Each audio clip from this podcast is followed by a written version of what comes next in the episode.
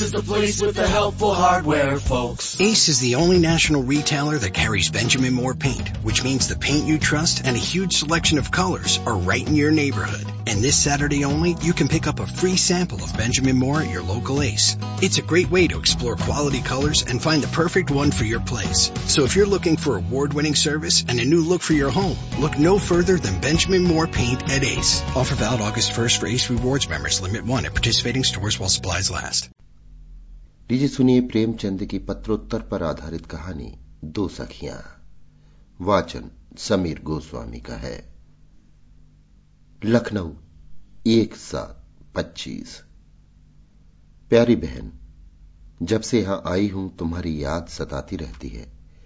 काश तुम भी कुछ दिनों के लिए यहाँ चली आती तो कितनी बहार रहती। मैं तुम्हें अपने विनोद से मिलाती। क्या ये संभव नहीं है? तुम्हारे माता पिता क्या तुम्हें इतनी आज़ादी भी न देंगे। मुझे तो आश्चर्य यही है कि बेड़ियाँ पहनकर तुम कैसे रह सकती हो? मैं तो इस तरह घंटे भर भी नहीं रह सकती। ईश्वर को धन्यवाद देती हूँ कि मेरे पिताजी पुरानी लकीर पीटने वालों में नहीं। वो उन नवीन आदर्शों के भक्त हैं, जिन्होंने नारी जीवन को स्वर्ग बना दिया है। नहीं तो मैं कहीं की न रहती। विनोद हाल ही में इंग्लैंड से डीफिल कर कर लौटे हैं। और जीवन यात्रा आरंभ करने के पहले एक बार संसार यात्रा करना चाहते हैं।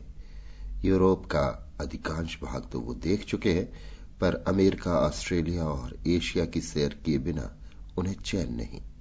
मध्य एशिया और चीन का तो ये विशेष रूप से अध्ययन करना चाहते हैं।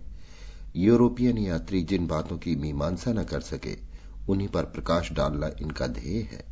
सच कहती हूँ, चंदा ऐसा साहसी, ऐसा निर्भीक, ऐसा आदर्शवादी पुरुष मैंने कभी नहीं देखा था। मैं तो उनकी बातें सुनकर चकित हो जाती हूँ। ऐसा कोई विषय नहीं है जिसका उन्हें पूरा ज्ञान न हो, जिसकी वो आलोचना न कर सकते हो। और ये केवल किताबी आलोचना नहीं होती, उसमें मौलिकता और नवीनता होती है। स्वतंत्रता के तो वो अनन्य उपासक है। ऐसे पुरुष की पत्नी बनकर ऐसी कौन सी स्त्री है जो अपने सौभाग्य पर गर्व न करे? बहन, तुझसे क्या कहूँ कि प्रातःकाल उन्हें अपने बंगले की ओर आते देखकर मेरे चित्त की क्या दशा हो जाती है? ये उन पर निछावर होने के लिए विकल हो जाता है। ये मेरी आत्मा में बस गए हैं। अपने पुरुष की मैंने मन में जो कल्पना की थी, उसमें और उनमें बाल बराबर भी अंतर नहीं। मुझे रात दिन यही भय लगा रहता है कि कहीं मुझमें उन्हें कोई त्रुटि न मिल जाए। जिन विषयों से उन्हें रुचि है उनका अध्ययन आधी रात तक बैठी किया करती हूँ। ऐसा परिश्रम मैंने कभी न किया था। आईने कंघी से मुझे कभी उतना प्रेम न था। सुभाषितों को मैंने कभी इतने चाव से कंठ न किया था। अगर इतना सब कुछ करने पर भी मैं उनका हृदय ना पा सकी तो बहन मेरा जीवन नष्ट हो जाएगा, मेरा हृदय फट जाएगा और संसार मेरे लिए सूना हो जाएगा। कदाचित प्रेम के साथ ही मन में ईर्ष्या का भाव भी उदय हो जाता है। उन्हें मेरे बंगले की ओर जाती हुई देख जब मेरी पड़ोसिन कुसुम अपने बरामदे में आकर खड़ी हो जाती है तो मेरा ऐसा जी चाहता है कि उसकी आँखें ज्योतिहीन हो जाएँ। कल तो अनर्थ ही हो गया। विनोद ने उसे देखते ही हैट उतार ली और मुस्कुराए। वो कुल्टा भी खीसे निकालने लगी। ईश्वर सारी विपत्तियाँ दे, पर मिथ्याभिमान न दे। चुड़ैलों की सी तो आपकी सूरत है, पर अपने को अप्सरा समझती है। आप कविता करते हैं और कई पत्रिकाओं में उनकी कविताएँ छप भी गई है। बस आप ज़मीन पर पाँव नहीं रखते। सच कहती हूँ, थोड़ी देर के लिए विनोद पर से मेरी श्रद्धा उठ गई। ऐसा आवेश होता था कि चलकर कुसुम का मुँह नोच लू। खैरियत हुई कि दोनों में बातचीत न हुई, पर विनोद आकर बैठे तो आध घंटे तक मैं उनसे न बोल सकी। जैसे उनके शब्दों में वो जादू ही न था, वाणी में वो रस ही न था। तब से अब तक मेरे चित्त की व्यग्रता शांत नहीं हुई। रात भर मुझे नींद नहीं आई। वही दृश्य आँखों के सामने बार बार आता था। कुसुम को लज्जित करने के लिए कितने मंसूबे बाँध चुकी हूँ। अगर ये भय न होता कि विनोद मुझे ओछी और हल्की समझेंगे तो मैं उनसे अपने मनोभावों को स्पष्ट कह देती। मैं संपूर्णतः उनकी होकर उन्हें संपूर्णतः अपना बनाना चाहती हूँ। मुझे विश्वास है कि संसार का सबसे रूपवान युवक मेरे सामने आ जाए। तो मैं उसे आँख उठाकर न देखूँगी। विनोद के मन में मेरे प्रति ये भाव क्यों नहीं है? चंदा, प्यारी बहन, इस सप्ताह के लिए आ जा तुझसे मिलने के लिए मन अधीर हो रहा है। मुझे इस समय तेरी सलाह और सहानुभूति की बड़ी ज़रूरत है। ये मेरे जीवन का सबसे नाजुक समय है। इन्हीं दस पाँच दिनों में या तो पारस हो जाऊँगी या मिट्टी। लो सात बज गए और अभी बाल तक नहीं बनाए। विनोद के आने का समय है। अब विदा होती हूँ। कहीं आज फिर अभागिनी कुसुम अपने बरामदे में ना खड़ी हो। अभी से दिल काँप रहा है। कल तो ये सोचकर मन को समझाया था कि यूँ ही सरल भाव से वो हंस पड़ी होगी। आज भी अगर वही दृश्य सामने आया तो उतनी आसानी से मन को न समझा सकूँगी। तुम्हारी पद्मा। गोरखपुर, पाँच सात पच्चीस। प्रिय पद्मा भला एक युग के बाद तुम्हें मेरी सुधि तो आई। मैंने तो समझा था शायद तुमने परलोक यात्रा कर ली। ये उस निष्ठुरता का दंड ही है जो कुसुम तुम्हें दे रही है। पंद्रह अप्रैल को कॉलेज बंद हुआ और एक जुलाई को आप खत लिखते हैं। पूरे ढाई महीने बाद वो भी कुसुम की कृपा से। जिस कुसुम को तुम कोस रही हो, उसे मैं आशीर्वाद दे रही हूँ। वो दारुण दुख की भांति तुम्हारे रास्ते में ना खड़ी होती तो तुम्हें क्यों मेरी याद आती? खैर, विनोद की तुमने जो तस्वीर खींची, वो बहुत ही आकर्षक है और मैं ईश्वर से मना रही हूँ कि वो दिन जल्द आए कि मैं उनसे बहनोई के नाते मिल सकूँ। मगर देखना कहीं सिविल मैरिज न कर बैठना। विवाह हिंदू पद्धति के अनुसार ही हो। हाँ तुम्हें अख्तियार है जो सैकड़ों बेहुदा और व्यर्थ के कपड़े हैं, उन्हें निकाल डालो। एक सच्चे विद्वान पंडित को अवश्य बुलाना। इसलिए नहीं कि वो तुमसे बात बात पर टके निकलवाए, बल्कि इसलिए कि वो देखता रहे कि वो सब कुछ शास्त्र विधि से हो रहा है या नहीं? अच्छा मुझसे पूछो कि इतने दिनों क्यों चुप्पी साधी बैठी रही? मेरी खानदान में इन ढाई महीनों में पाँच शादियाँ हुई, बारातों का तांता लगा रहा ऐसा शायद ही कोई दिन गया हो कि एक सौ मेहमानों से कम रहे हों। और जब बारात आ जाती थी, तब तो उनकी संख्या पाँच पाँच सौ तक पहुँच जाती थी। ये पाँचों लड़कियाँ मुझसे छोटी हैं और मेरा बस चलता तो अभी तीन चार साल तक न बोलती। लेकिन मेरी सुनता कौन है? और विचार करने पर मुझे भी ऐसा मालूम होता है कि माता पिता का लड़कियों के विवाह के लिए जल्दी करना कुछ अनुचित नहीं है। ज़िंदगी का कोई ठिकाना नहीं। अगर माता पिता अकाल मर जाए तो लड़की का विवाह कौन करे? भाइयों का क्या भरोसा? अगर पिता ने काफ़ी दौलत छोड़ी है तो कोई बात नहीं। लेकिन जैसा साधारणतः होता है, पिता ऋण का भार छोड़ गए तो बहन भाइयों पर भार हो जाती है। ये भी अन्य कितने ही हिंदू रस्मों की भांति आर्थिक समस्या है। और जब तक हमारी आर्थिक दशा न सुधरेगी, ये रस्म भी न मिटेगी। अब मेरे बलिदान की बारी है। आज के पंद्रहवें दिन ये घर मेरे लिए विदेश हो जाएगा। दो चार महीने के लिए आऊँगी तो मेहमान की तरह मेरे विनोद बनारसी हैं, अभी कानून पढ़ रहे हैं। उनके पिता नामी वकील हैं। सुनती हूँ कई गाँव हैं, कई मकान हैं, अच्छी मर्यादा है। मैंने अभी तक वर को नहीं देखा। पिताजी ने मुझसे पूछवाया था कि इच्छा हो तो वर को बुला दूँ। पर मैंने कह दिया, कोई ज़रूरत नहीं। कौन घर में बहू बने, है तकदीर ही का सौदा न पिताजी ही किसी के मन के बैठ सकते हैं, न मैं ही। अगर दो एक बार देख ही लेती, नहीं मुलाकात ही कर लेती तो क्या हम दोनों एक दूसरे को परख लेते? ये किसी तरह संभव नहीं। ज़्यादा से ज़्यादा हम दोनों एक दूसरे का रंग रूप देख सकते हैं। इस विषय में मुझे विश्वास है कि पिताजी मुझसे कम संयत नहीं है। मेरे दोनों बड़े बहनोई, सौंदर्य के पुतले न हो पर कोई रमणी उनसे घृणा नहीं कर सकती। मेरी बहनें उनके साथ आनंद से जीवन बिता रही हैं। फिर पिताजी मेरे ही साथ क्यों अन्याय करेंगे? ये मैं मानती हूँ कि हमारे समाज में कुछ लोगों का वैवाहिक जीवन सुखकर नहीं है, लेकिन संसार में ऐसा कौन समाज है जिसमें दुखी परिवार ना हो? और फिर हमेशा पुरुषों ही का दोष तो नहीं होता बहुधा स्त्रियाँ ही विष का गांठ होती हैं। मैं तो विवाह को सेवा और त्याग का व्रत समझती हूँ। और इसी भाव से उसका अभिवादन कर रही हूँ। हाँ मैं तुम्हें विनोद से छीनना तो नहीं चाहती, लेकिन अगर 20 जुलाई तक तुम दो दिन के लिए आ सको तो मुझे जिला लो।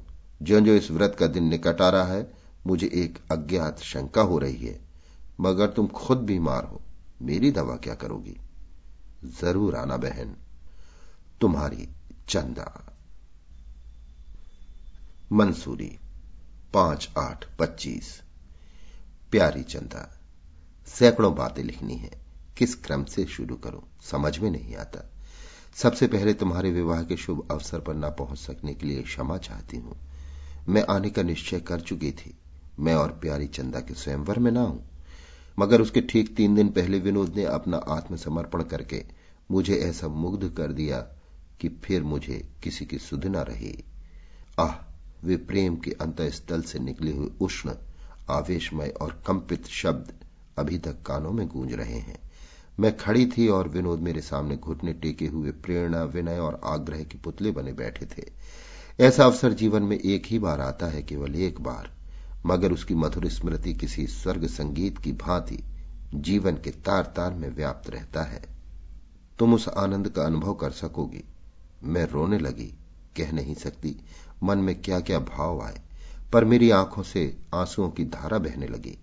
कदाचित यही आनंद की चरम सीमा है। मैं कुछ निराश हो चली थी। तीन चार दिन से विनोद को आते जाते कुसुम से बातें करते देखती थी। कुसुम नित नए आभूषणों से सजी रहती थी। और क्या कहूँ? एक दिन विनोद ने कुसुम की एक कविता मुझे सुनाई और एक एक शब्द पर सिद्ध धुनते रहे। मैं माननी तो हूँ ही। सोचा जब ये उस चुड़ैल पर लट्टू हो रहे हैं तो मुझे क्या गरज पड़ी है कि इनके लिए अपना सिर खपाऊं? दूसरे दिन वो सवेरे आए तो मैंने कहला दिया, तबीयत अच्छी नहीं है। जब उन्होंने मुझसे मिलने के लिए आग्रह किया, तब विवश होकर मुझे कमरे में आना पड़ा। मन में निश्चय करके आई थी, साफ़ कह दूँगी, अब आप ना आया कीजिए। मैं आपके योग्य नहीं हूँ। मैं कवि नहीं, विदुषी नहीं, सुभाषिणी नहीं। एक पूरी स्पीच मन में उमड़ रही थी, पर कमरे में आई और विनोद के सतृष्ण नेत्र देखे। प्रबल उत्कंठा में कांपते हुए होठ बहन उस आवेश का चित्रण नहीं कर सकती। विनोद ने मुझे बैठने भी न दिया। मेरे सामने घुटनों के बल फर्श पर बैठ गए और उनके आतुर उन्मत्त शब्द मेरे हृदय को तरंगित करने लगे। एक सप्ताह तैयारियों में कट गया। पापा और मामा फूले न समाते थे और सबसे प्रसन्न थी कुसुम। यही कुसुम जिसकी सूरत से मुझे घृणा थी। अब मुझे ज्ञात हुआ कि मैंने उस पर संदेह करके उसके साथ घोर अन्याय किया। उसका हृदय निष्कपट है। उसमें न ईर्ष्या है, न तृष्णा। सेवा ही उसके जीवन का मूल तत्व है। मैं नहीं समझती कि उसके बिना ये सात दिन कैसे कटते। मैं कुछ खोई खोई सी जान पड़ती थी। कुसुम पर मैंने अपना सारा भार छोड़ दिया था। आभूषणों के चुनाव और सजाव, वस्त्रों के रंग और काट छाट के विषय में उसकी सुरुचि विलक्षण है। आठवें दिन जब उसने मुझे दुल्हन बनाया तो मैं अपना रूप देखकर चकित रह गई। मैंने अपने को कभी ऐसी सुंदरी न समझा था। गर्व से मेरी आँखों में नशा सा छा गया। उसी दिन संध्या समय विनोद और मैं दो भिन्न जलधाराओं की भांति संगम पर मिलकर अभिन्न हो गए। विहार यात्रा की तैयारी पहले ही से हो चुकी थी। प्रातःकाल हम मंसूरी के लिए रवाना हो गए। कुसुम हमें पहुँचाने के लिए स्टेशन तक आई और विदा होते समय बहुत रोई। उसे साथ ले चलना चाहती थी, पर न जाने क्यों वो राज़ी न हुई। मंसूरी रमणीक है, इसमें संदेह नहीं। श्याम वर्ण मेघमालाएँ पहाड़ियों पर विश्राम कर रही हैं। शीतल पवन आशा तरंगों की भांति चित्त का रंजन कर रही है। पर मुझे ऐसा विश्वास है कि विनोद के साथ में किसी निर्जन वन में भी इतने ही सुख से रहती। उन्हें पाकर अब मुझे किसी वस्तु की लालसा नहीं। बहन, तुम इस आनंदमय जीवन की शायद कल्पना भी न कर सकोगी। सुबह हुई, नाश्ता आया, हम दोनों ने नाश्ता किया। डांडी तैयार है, नौ बजते बजते सैर करने निकल गए। किसी जलप्रपात के किनारे जा बैठे। वहाँ जल प्रवाह का मधुर संगीत सुन रहे हैं, या किसी शिलाखंड पर बैठे मेघों की व्योम क्रीड़ा देख रहे हैं। ग्यारह बजते बजते लौटे। भोजन किया, मैं पियानो पर जा बैठी। विनोद को संगीत से प्रेम है। खुद बहुत अच्छा गाते हैं, और मैं गाने लगती हूँ, तब तो वो झूमने ही लगते हैं। तीसरे पहर हम एक घंटे के लिए विश्राम करके खेलने या कोई खेल देखने चले जाते हैं। रात को भोजन करने के बाद थिएटर देखते हैं और वहाँ से लौटकर शयन करते हैं।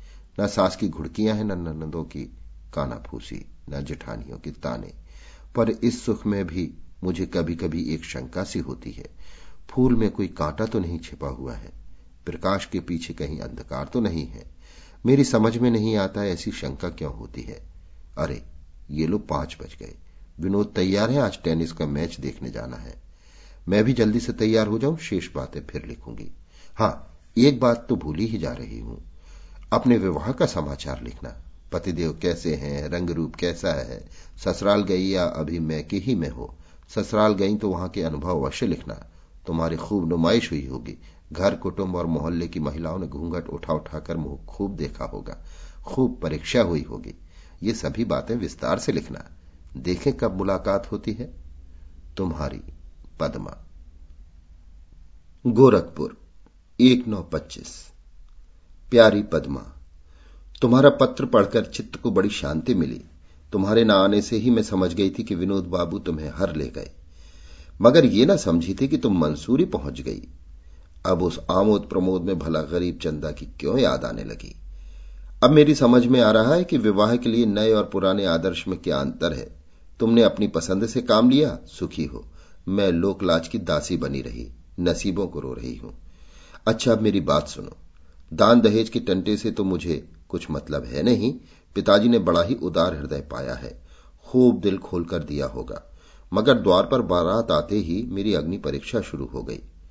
कितनी उत्कंठा थी वो दर्शन की, पर देखूँ कैसे? कुल की नाक न कट जाएगी।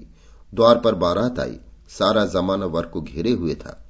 मैंने सोचा छत पर से देखूँ। छत पर गई पर वहाँ से भी कुछ न दिखाई दिया। हाँ, इस अपराध के लिए अम्मा जी की घुड़कियाँ सुननी पड़ी। मेरी जो बात इन लोगों को अच्छी नहीं लगती, उसका दोष मेरी शिक्षा के माथे मढ़ा जाता है। पिताजी बेचारे मेरे साथ बड़ी सहानुभूति रखते हैं। मगर किस किस का मुँह पकड़े? द्वार चार तो यो गुजरा और भावरों की तैयारी होने लगी। जनवासों से गहना और कपड़ों का थाल आया। बहन, सारा घर, स्त्री, पुरुष, सब उस पर कुछ इस तरह टूटे। मानो इन लोगों ने कभी कुछ देखा ही नहीं। कोई कहता है, कंठा तो लाए ही नहीं। कोई हार के नाम को रोता है। अम्मा जी तो सचमुच रोने लगी, मानो में डुबा दी गई। वर पक्ष वालों की दिल खोलकर निंदा होने लगी। मगर मैंने गहनों की तरफ़ आँख उठाकर भी नहीं देखा। हाँ, जब कोई वर के विषय में कोई बात करता था तो मैं तन्मय होकर सुनने लगती थी। मालूम हुआ दुबले पतले आदमी है, रंग सांवला है, आँखें बड़ी बड़ी हैं, हसमुख हैं। इन सूचनाओं से दर्शनोत्कंठा और भी प्रबल होती थी। भावरों का मुहूर्त ज्यो जो समीप आता था, मेरा चित्त व्यग्र होता जाता था। अब तक यद्यपि मैंने उनकी झलक भी न देखी थी, पर मुझे उनके प्रति एक अभूतपूर्व प्रेम का अनुभव हो रहा था। इस वक्त यदि मुझे मालूम हो जाता कि उनके दुश्मनों को कुछ हो गया है तो मैं बावली हो जाती। अभी तक मेरा उनसे साक्षात नहीं हुआ है। मैंने उनकी बोली तक नहीं सुनी है, लेकिन संसार का सबसे रूपवान पुरुष भी मेरे चित्त को आकर्षित नहीं कर सकता। अब वही मेरे सर्वस्व हैं। आधी रात के बाद भावरें हुई। सामने हवन कुंड था। दोनों ओर विप्रगण बैठे हुए थे। दीपक जल रहा था कुल देवता की मूर्ति रखी हुई थी। वेद मंत्र का पाठ हो रहा था। उस समय मुझे ऐसा मालूम हुआ कि सचमुच देवता विराजमान है। अग्नि, वायु, दीपक, नक्षत्र सभी मुझे उस समय देवत्व की ज्योति से प्रदीप्त जान पड़ते थे।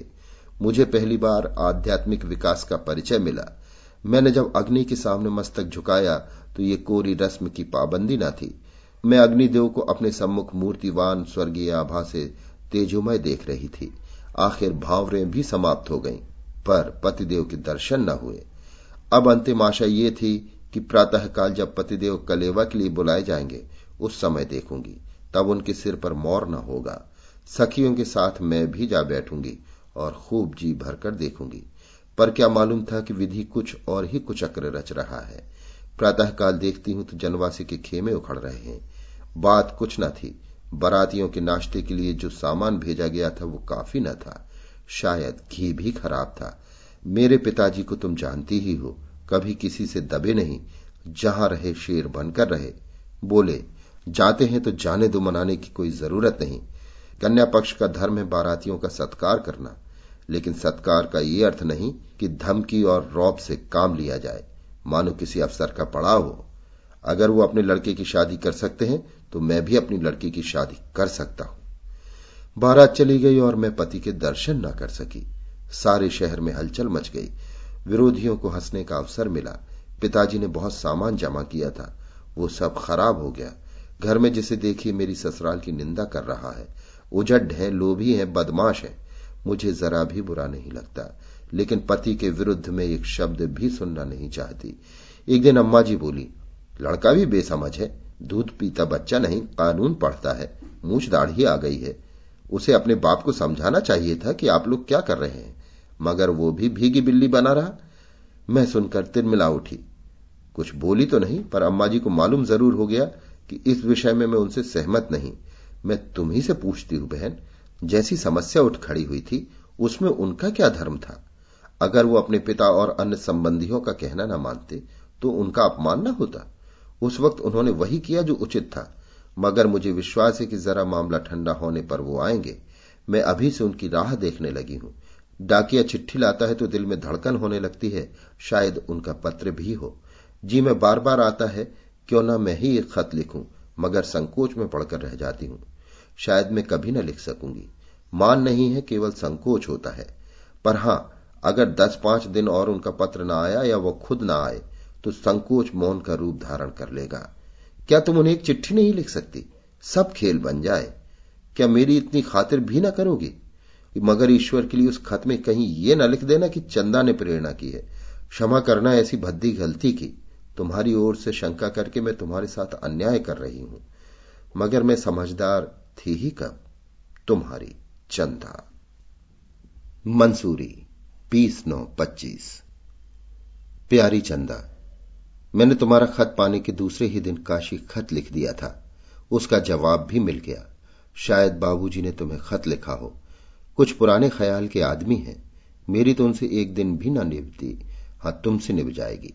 यदि मेरे पति ने मेरे साथ ये बर्ताव किया होता, अकारण मुझसे रूठे होते तो मैं ज़िंदगी भर उनकी सूरत न देखती। अगर कभी आते भी तो कुत्तों की तरह दुत्कार देती। पुरुष पर सबसे बड़ा अधिकार उसकी स्त्री का है। माता पिता को खुश रखने के लिए वो स्त्री का तिरस्कार नहीं कर सकते। तुम्हारे ससुराल वालों ने बड़ा घृणित व्यवहार किया। पुराने ख्याल वालों का गजब का कलेजा है, जो ऐसी बातें सहते हैं।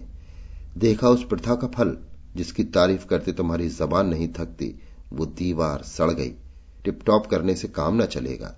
उसकी जगह नए सिरे से दीवार बनाने की ज़रूरत है। अच्छा अब कुछ मेरी भी कथा सुन लो।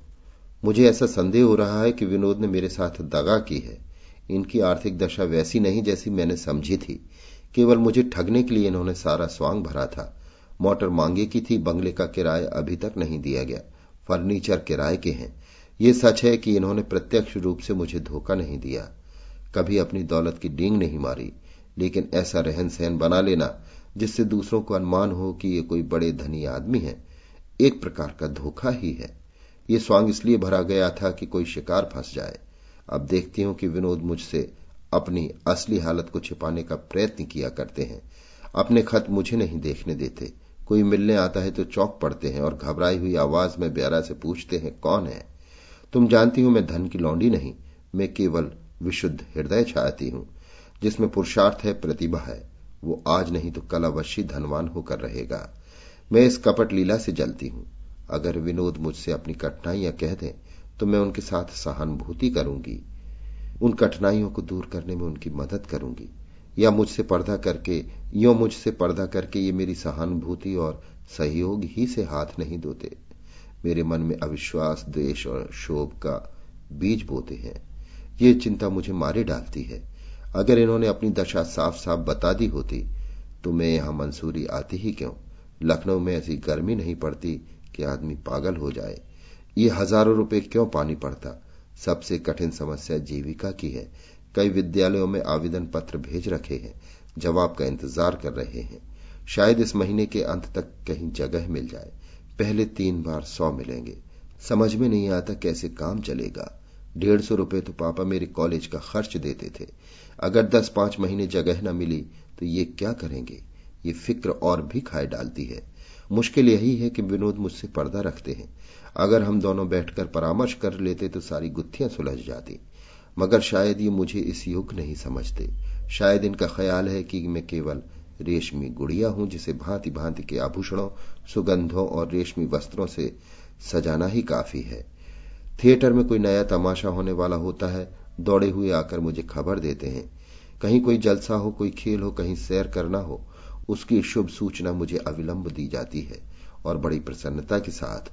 मानो मैं रात दिन विनोद और क्रीड़ा और विलास में मग्न रहना चाहती हूँ। मानो मेरे हृदय में गंभीर अंश है ही नहीं। ये मेरा अपमान है, घोर अपमान। जिसे मैं अब नहीं सह सकती। मैं अपने संपूर्ण अधिकार लेकर ही संतुष्ट हो सकती हूँ।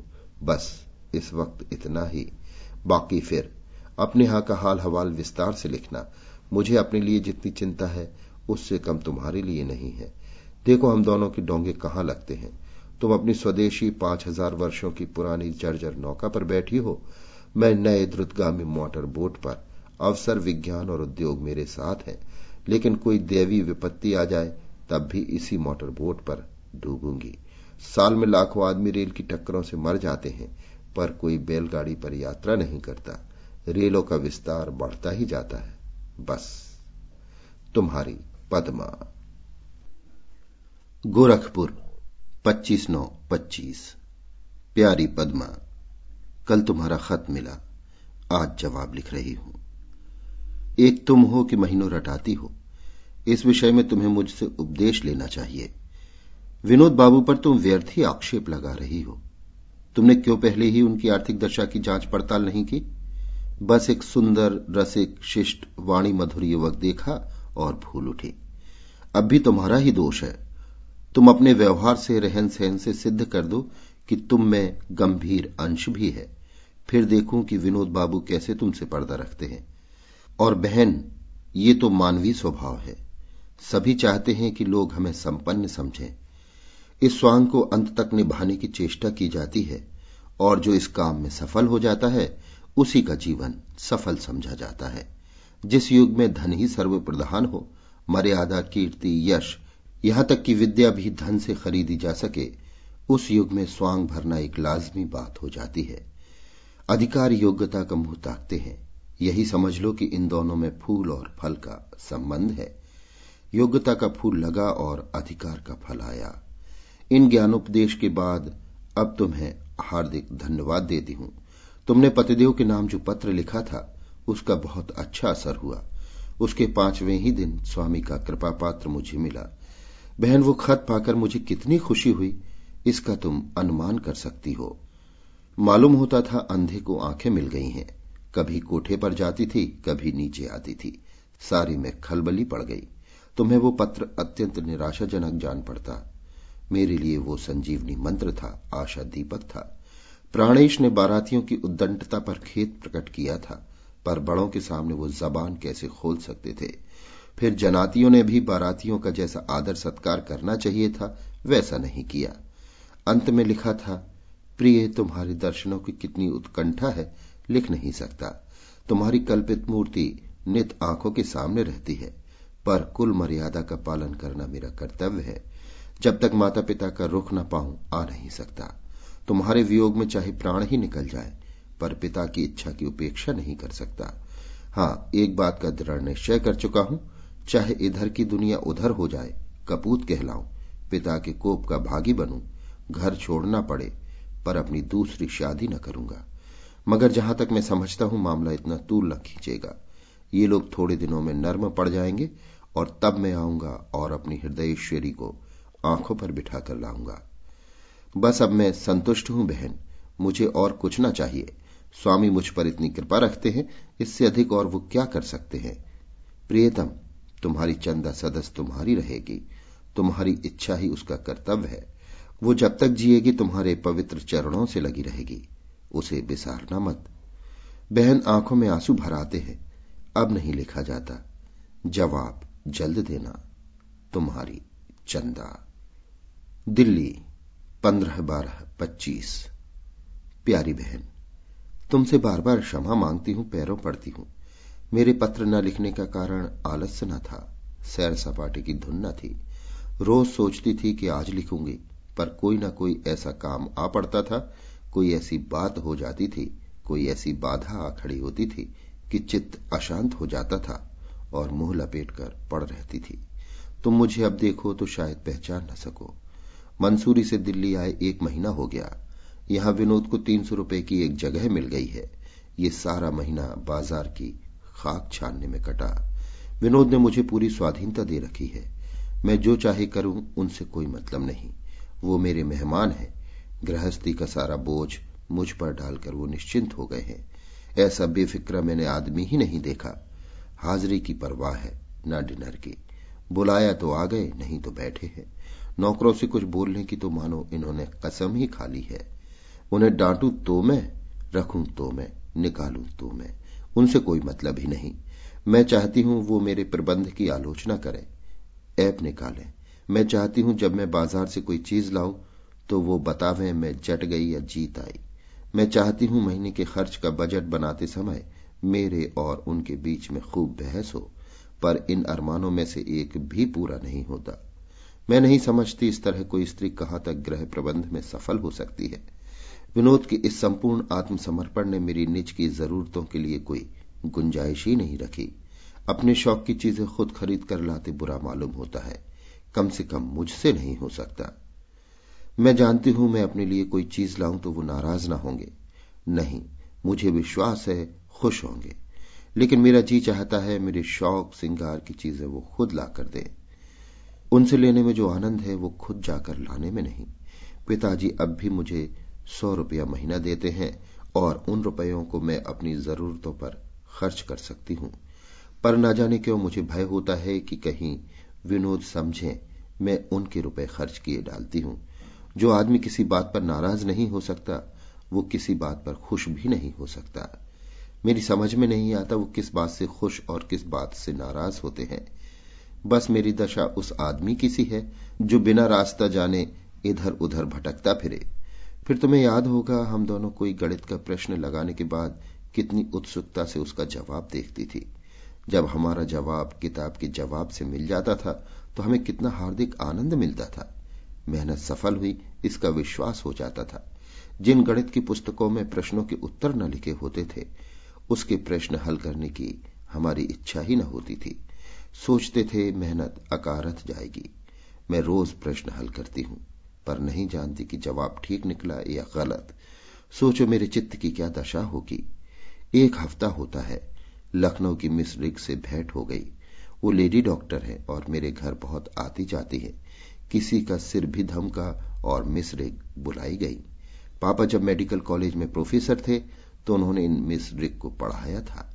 उसका एहसान वो अब भी मानती हैं। यहाँ उन्हें देखकर भोजन का निमंत्रण न देना अशिष्टता की हद होती। मिस रिग ने दावत मंजूर कर ली। उस दिन मुझे जितनी कठिनाई हुई, वो बयान नहीं कर सकती। मैंने कभी अंग्रेज़ों के साथ टेबल पर नहीं खाया। उनमें भोजन की क्या शिष्टाचार है, इसका मुझे बिल्कुल ज्ञान नहीं। मैंने समझा था विनोद मुझे सारी बातें बता देंगे। वो बरसों अंग्रेज़ों के साथ इंग्लैंड रह चुके हैं। मैंने उन्हें मिस्र के आने की सूचना भी दे दी, पर उस भले आदमी ने मानो सुना ही नहीं। मैंने भी निश्चय किया, मैं तुमसे कुछ न पूछूँगी। यही न होगा कि मिस्र हंसेंगी, बला से। अपने ऊपर बार बार झुंझलाती थी कि कहा मिस्र को बुला बैठी। पड़ोस के बंगलों में कई हमी जैसे परिवार रहते हैं, उनसे सलाह ले सकती थी, पर यही संकोच होता था कि ये लोग मुझे गवारिन समझेंगे। अपनी इस विवशता पर थोड़ी देर तक आँसू भी बहाती रही। आखिर निराश होकर अपनी बुद्धि से काम लिया। दूसरे दिन मिस्र आई। हम दोनों भी मेज पर बैठे। दावत शुरू हुई। मैं देखती थी कि विनोद बार बार झेपते थे और मिस्र बार बार नाक सिकोड़ती थी, जिससे प्रकट हो रहा था कि शिष्टाचार की मर्यादा भंग हो रही है। मैं शर्म के मारे मरी जाती थी। किसी भांति विपत्ति सिर से टली। तब मैंने कान पकड़े कि अब किसी अंग्रेज़ की दावत न करूँगी। उस दिन से देख रही हूँ विनोद मुझसे कुछ खिंचे हुए हैं। मैं भी नहीं बोल रही हूँ। वो शायद समझते हैं कि मैंने उनकी भद्द करा दी। मैं समझ रही हूँ कि उन्होंने मुझे लज्जित किया। सच कहती हूँ, चंदा, गृहस्थी के इन झंझटों में मुझे अब किसी से हंसने बोलने का अवसर नहीं मिलता। इधर महीनों से कोई नई पुस्तक नहीं पढ़ सकी। विनोद की विनोदशीलता भी न जाने कहाँ चली गई। अब वो सिनेमा या थिएटर का नाम भी नहीं लेते। हाँ, मैं चलूँ तो वो तैयार हो जाएँगे। मैं चाहती हूँ प्रस्ताव उनकी ओर से हो। मैं उसका अनुमोदन करूँ। शायद वो पहले की आदतें छोड़ रहे हैं। मैं तपस्या का संकल्प उनके मुख पर अंकित पाती हूँ। ऐसा जान पड़ता है, अपने में गृह संचालन की शक्ति न पाकर उन्होंने सारा भार मुझ पर डाल दिया है। मंसूरी में वो घर के संचालक थे। दो ढाई महीने में पंद्रह सौ खर्च किए। कहाँ से लाए? ये मैं अब तक नहीं जानती। पास तो शायद ही कुछ रहा हो। संभव है किसी मित्र से ले लिया हो। तीन सौ रुपये महीने की आमदनी में थिएटर और सिनेमा का ज़िक्र ही क्या? पचास रुपए तो मकान ही के निकल जाते हैं। मैं इस जंजाल से तंग आ गई हूँ। जी चाहता है विनोद से कह दूँ कि मेरे चलाए हुए ठेला न चलेगा। आप तो दो ढाई घंटा यूनिवर्सिटी में काम करके दिन भर चैन करें। खूब टेनिस खेलें, खूब उपन्यास पढ़ें, खूब सोएँ और मैं सुबह से आधी रात तक घर के झंझटों में मरा करूँ। कई बार छिड़ने का इरादा किया, दिल में ठान कर उनके पास गई भी, लेकिन उनका सामीप मेरे सारे संयम, सारी गिलानी, सारी विरक्ति को हर लेता है। उनका विकसित मुखमंडल, उनके अनुरक्त नेत्र, उनके कोमल शब्द मुझ पर मोहनी मंत्र सा डाल देते हैं। उनके एक आलिंगन में मेरी सारी वेदना विलीन हो जाती है। बहुत अच्छा होता अगर ये इतने रूपवान, इतने मधुरभाषी, इतने सौम्य न होते। तब कदाचित मैं इनसे झगड़ बैठती, अपनी कठिनाइयाँ कह सकती। इस दशा में तो इन्होंने मुझे जैसे भीड़ बना लिया है, मगर माया को तोड़ने का मौका तलाश रही हूँ। एक तरह से मैं अपना आत्मसम्मान खो बैठी हूँ। मैं क्यों हर एक बात में किसी की अप्रसन्नता से डरती हूँ? मुझमें क्यों ये भाव नहीं आता कि जो कुछ मैं कर रही हूँ वो ठीक है? मैं इतनी मुखापेक्षा क्यों करती हूँ? इस मनोवृत्ति पर मुझे विजय पाना है, चाहे जो कुछ हो। अब इस वक्त विदा होती हूँ, अपने यहाँ के समाचार लिखना। जी लगा है तुम्हारी पद्मा। काशी, पच्चीस बारह पच्चीस। प्यारी पद्मा, तुम्हारा पत्र पढ़कर मुझे कुछ दुख हुआ, कुछ हँसी आई, कुछ क्रोध आया। तुम क्या चाहती हो ये तुम्हें खुद नहीं मालूम। तुमने आदर्श पति पाया है। व्यर्थ की शंकाओं से मन को अशांत ना करो। तुम स्वाधीनता चाहती थी, वो तुम्हें मिल गई। दो आदमियों के लिए तीन सौ रुपये कम नहीं होते। उस पर अभी तुम्हारे पापा भी सौ रुपये दिए जाते हैं, और अब क्या करना चाहिए? मुझे भय होता है कि तुम्हारा चित्त कुछ अव्यवस्थित हो गया है। मेरे पास तुम्हारे लिए सहानुभूति का एक शब्द भी नहीं। मैं पंद्रह तारीख को काशी आ गई। स्वामी स्वयं मुझे विदा कराने गए थे। घर से चलते समय बहुत रोई। पहले मैं समझती थी कि लड़कियाँ झूठ मूठ रोया करती हैं। मेरे लिए तो माता पिता का वियोग कोई नई बात न थी। गर्मी, दशहरा और बड़े दिन की छुट्टियों के बाद छह सालों से इस वियोग का अनुभव कर रही हूँ।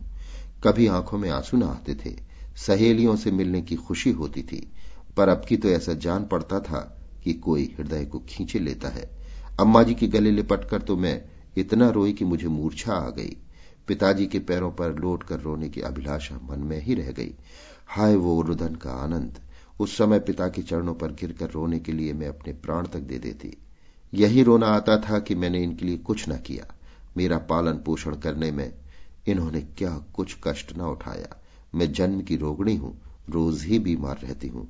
अम्मा जी रात रात भर मुझे गोद में लिए बैठी रह जाती थी। पिताजी के कंधों पर चढ़कर उचकने की याद मुझे अभी तक आती है। उन्होंने कभी मुझे कड़ी निगाह से नहीं देखा। मेरे सिर में दर्द हुआ और उनके हाथों के तोते उड़ जाते थे।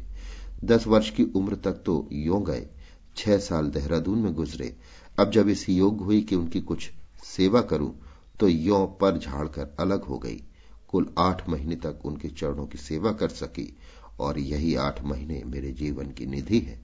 मेरी ईश्वर से यही प्रार्थना है कि मेरा जन्म फिर इसी गोद में हो, और फिर इसी अतुल पित्र स्नेह का आनंद भोगूं। संध्या समय गाड़ी स्टेशन से चली। मैं जनाना कमरे में थी और लोग दूसरे कमरे में थे। उस वक्त सहसा मुझे स्वामी जी को देखने की प्रबल इच्छा हुई। सांत्वना, सहानुभूति और आश्रय के लिए हृदय व्याकुल हो रहा था। ऐसा जान पड़ता था जैसे कोई कैदी काला पानी जा रहा हो। घंटे भर के बाद गाड़ी एक स्टेशन पर रुकी। मैं पीछे की ओर खिड़की से सिर निकालकर देखने लगी। उसी वक्त द्वार खुला और किसी ने कमरे में कदम रखा। उस कमरे में एक औरत भी न थी। मैंने चौंक कर पीछे देखा तो एक पुरुष मैंने तुरंत मुँह छिपा लिया और बोली, आप कौन हैं? ये जनाना कमरा है, मर्दाने कमरे में जाइए। पुरुष ने खड़े खड़े कहा, मैं तो इसी कमरे में बैठूँगा, मर्दाने कमरे में भीड़ बहुत है। मैंने रोष से कहा, नहीं, आप इसमें नहीं बैठ सकते, मैं तो बैठूँगा। आपको निकलना पड़ेगा, आप अभी चले जाइए, नहीं तो मैं अभी जंजीर खींच लूँगी। अरे साहब, मैं भी आदमी हूँ, कोई जानवर नहीं हूँ, इतनी जगह पड़ी हुई है। आपका इसमें हरज क्या है?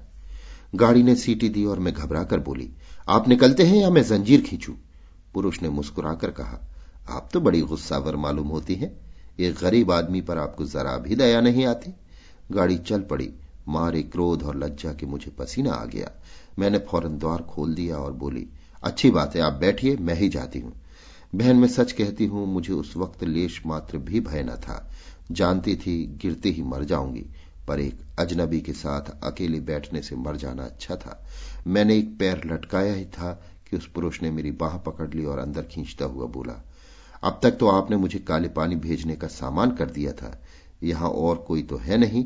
फिर आप इतना क्यों घबराती हैं? बैठिए, जरा हंसिए, बोलिए। अगले स्टेशन पर मैं उतर जाऊँगा। इतनी देर तक कृपा कटाक्ष से वंचित न कीजिए। आपको देखकर दिल काबू से बाहर हुआ जाता है। क्यों एक गरीब का खून सिर पर लीजिएगा? मैंने झटक कर अपना हाथ छुटा लिया। सारी देह कांपने लगी। आँखों में आँसू भर आए। उस वक्त अगर मेरे पास कोई छुरी या कटार होती तो मैंने ज़रूर उसे निकाल लिया होता और मरने मारने को तैयार हो गई होती। मगर इस दशा में क्रोध से ओठ चबाने के सिवा और क्या करती? आखिर झल्ला न व्यर्थ समझकर मैंने सावधान होने की चेष्टा करके कहा, आप कौन है? उसने उसी ढिटाई से कहा, तुम्हारे प्रेम का इच्छुक। आप तो मज़ाक करते हैं। सच बतलाइए। सच बता रहा हूँ, तुम्हारा आशिक हूँ। आप मेरे आशिक हैं तो कम से कम इतनी बात मानिए कि अगले स्टेशन पर उतर जाइए। मुझे बदनाम करके आप कुछ ना पाएँगे। मुझ पर इतनी दया कीजिए। मैंने हाथ जोड़कर ये बात कही। मेरा गला भी भराया था।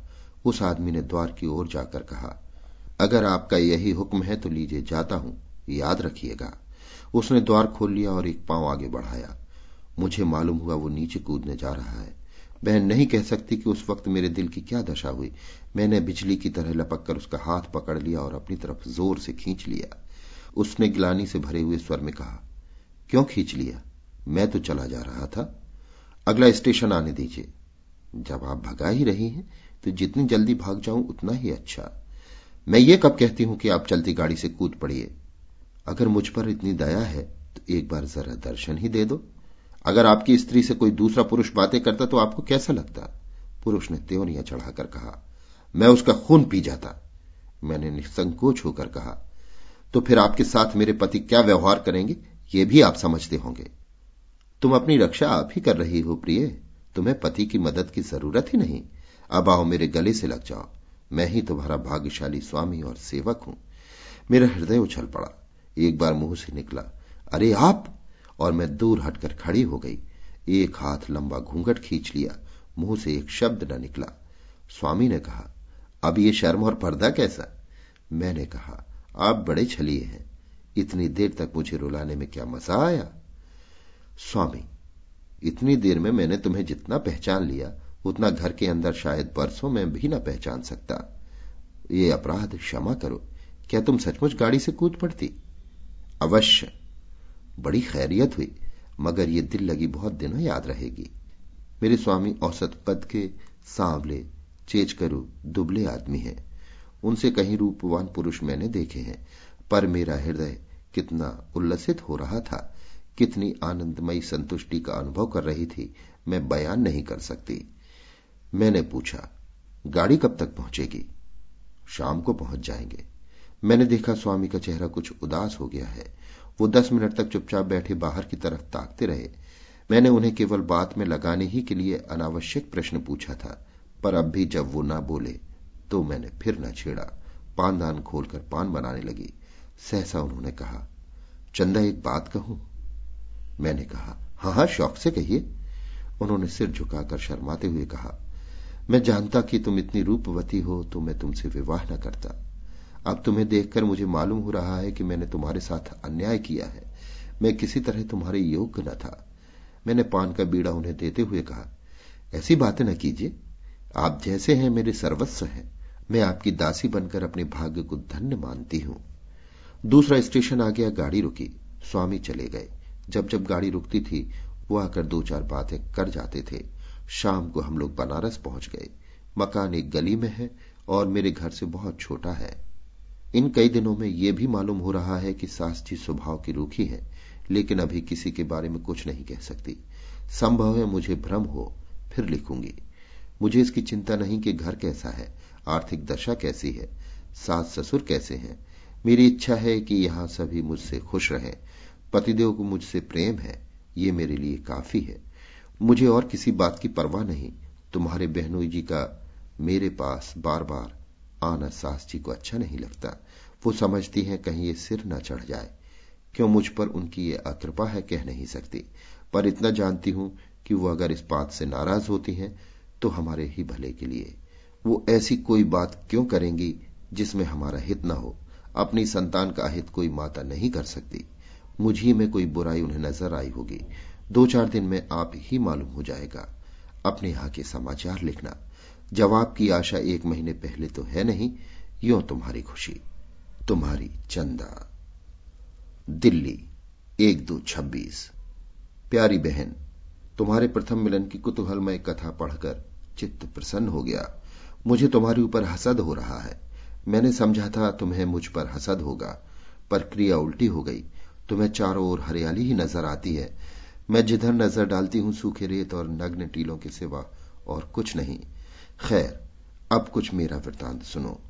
अब जिगर थाम कर बैठो, मेरी बारी आई। विनोद की अविचलित दार्शनिकता अब असह्य हो गई है। कुछ विचित्र जीव हैं। घर में आग लगे पत्थर पड़े इनकी बला से। इन्हें मुझ पर जरा भी दया नहीं आती। मैं सुबह से शाम तक घर के झंझटों में कुढ़ा करूँ, इन्हें कुछ परवाह नहीं। ऐसा सहानुभूति से खाली आदमी कभी नहीं देखा। इन्हें तो किसी जंगल में तपस्या करनी चाहिए थी। अभी तो खैर दो ही प्राणी हैं, लेकिन कहीं बाल बच्चे हो गए, तब तो मैं बेमौत मर जाऊँगी। ईश्वर न करे, वो दारुण विपत्ति मेरे सिर पड़े। चंदा, मुझे अब दिल से लगी हुई है कि किसी भांति इनकी वो समाधि भंग कर दूँ। मगर कोई उपाय सफल नहीं होता, कोई चाल ठीक नहीं पड़ती। एक दिन मैंने उनके कमरे के लैंप का बल्ब तोड़ दिया। कमरा अंधेरा पड़ा रहा। आप सैर करके आए तो कमरा अंधेरा देखा। मुझसे पूछा, मैंने कह दिया, बल्ब टूट गया। बस आपने भोजन किया और मेरे कमरे में आकर लेट रहे। पत्रों और उपन्यासों की ओर देखा तक नहीं। न जाने वो उत्सुकता कहाँ विलीन हो गई। दिन भर गुजर गया। आपको बल्ब लगवाने की कोई फ़िक्र नहीं। आखिर मुझी को बाज़ार से लाना पड़ा। एक दिन मैंने झुंझलाकर रसोइये को निकाल दिया। सोचा जब लाला रात भर भूखे सोएँगे, तब आँखें खुलेंगी। मगर इस भले आदमी ने कुछ पूछा तक नहीं। चाय न मिली। कुछ परवाह नहीं। ठीक दस बजे आपने कपड़े पहने, एक बार रसोई की ओर जाकर देखा सन्नाटा था। बस कॉलेज चल दिए। एक आदमी पूछता है, महाराज, कहाँ गया? क्यों गया? अब क्या इंतज़ाम होगा? कौन खाना पकाएगा? कम से कम इतना तो मुझसे कह सकते थे कि अगर तुम नहीं पका सकती तो बाज़ार ही से कुछ खाना मंगवा लो। जब वो चले गए तो मुझे बड़ा पश्चाताप हुआ। रॉयल होटल से खाना मंगवाया और बैरे के हाथ कॉलेज भेज दिया, पर खुद भूखी ही रही। दिन भर भूख के मारे बुरा हाल था। सिर में दर्द होने लगा। आप कॉलेज से आए और मुझे पड़े देखा तो ऐसे परेशान हुए, मानो मुझे त्रिदोष है। उसी वक्त एक डॉक्टर बुला भेजा। डॉक्टर आए, आँखें देखी, जबान देखी, हरारत देखी। लगाने की दवा अलग दी, पीने की अलग आदमी दवा लेने गया। लौटा तो बारह रुपए का बिल भी था। मुझे इन सारी बातों पर इतना क्रोध आ रहा था कि कहाँ भागकर चली जाऊँ। उस पर आप आराम कुर्सी डालकर मेरी चारपाई के पास बैठ गए और एक एक पल पर पूछने लगे, कैसा जी है? दर्द कुछ कम हुआ? यहाँ हमारे भूख के आते कुलकुला रही थी। दवा हाथ से छुई तक नहीं। आखिर झक मारकर मैंने फिर बैरे से खाना मंगवाया। फिर चाल उल्टी पड़ी। मैं डरी कि कहीं सवेरे फिर ये महाशय डॉक्टर को न बुला बैठे। इसलिए सवेरा होते ही हार कर फिर घर के काम धंधे में लगी। उसी वक्त एक दूसरा महाराज बुलवाया।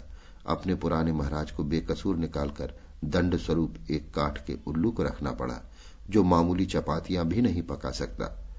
उस दिन से एक नई बला गले पड़ी। दोनों वक्त दो घंटे इस महाराज को सिखाने में लग जाते हैं। इसे अपनी पाक कला का ऐसा घमंड है कि मैं चाहे जितना बकूं, पर करता अपने ही मन की है। उस पर बीच बीच में मुस्कुराने लगता है। मानो कहता हो कि तुम इन बातों को क्या जानो, चुपचाप बैठी देखती जाओ। जलाने चली थी विनोद को और खुद जल गई। रुपए खर्च हुए, वो तो हुए ही। एक और जंजाल में फंस गई। मैं खुद जानती हूँ कि विनोद का डॉक्टर को बुलाना या मेरे पास बैठे रहना केवल दिखावा था। उनके चेहरे पर जरा भी घबराहट न थी, चित्त जरा भी अशांत न था। चंदा, मुझे क्षमा करना। मैं नहीं जानती कि ऐसे पुरुष के पाले पड़कर तुम्हारी क्या दशा होती, पर मेरे लिए इस दशा में रहना असह्य है। मैं आगे जो वृतांत कहने वाली हूँ, उसे सुनकर तुम नाग भौ सिकोड़ोगी, मुझे कोसोगी, कलंकनी कहोगी। पर जो चाहे कहो, मुझे परवाह नहीं। आज चार दिन होते हैं, मैंने त्रिया चरित्र का एक नया अभिनय किया। हम दोनों सिनेमा देखने गए थे। वहाँ मेरी बगल में एक बंगाली बाबू बैठे हुए थे। विनोद सिनेमा में इस तरह बैठते हैं, मानो ध्यान अवस्था में हो। न बोलना, न चालना। फ़िल्म इतनी सुंदर थी एक्टिंग इतनी सजीव कि मेरे मुँह से बार बार प्रशंसा के शब्द निकल जाते थे। बंगाली बाबू को भी बड़ा आनंद आ रहा था। हम दोनों उस फ़िल्म पर आलोचनाएँ करने लगे।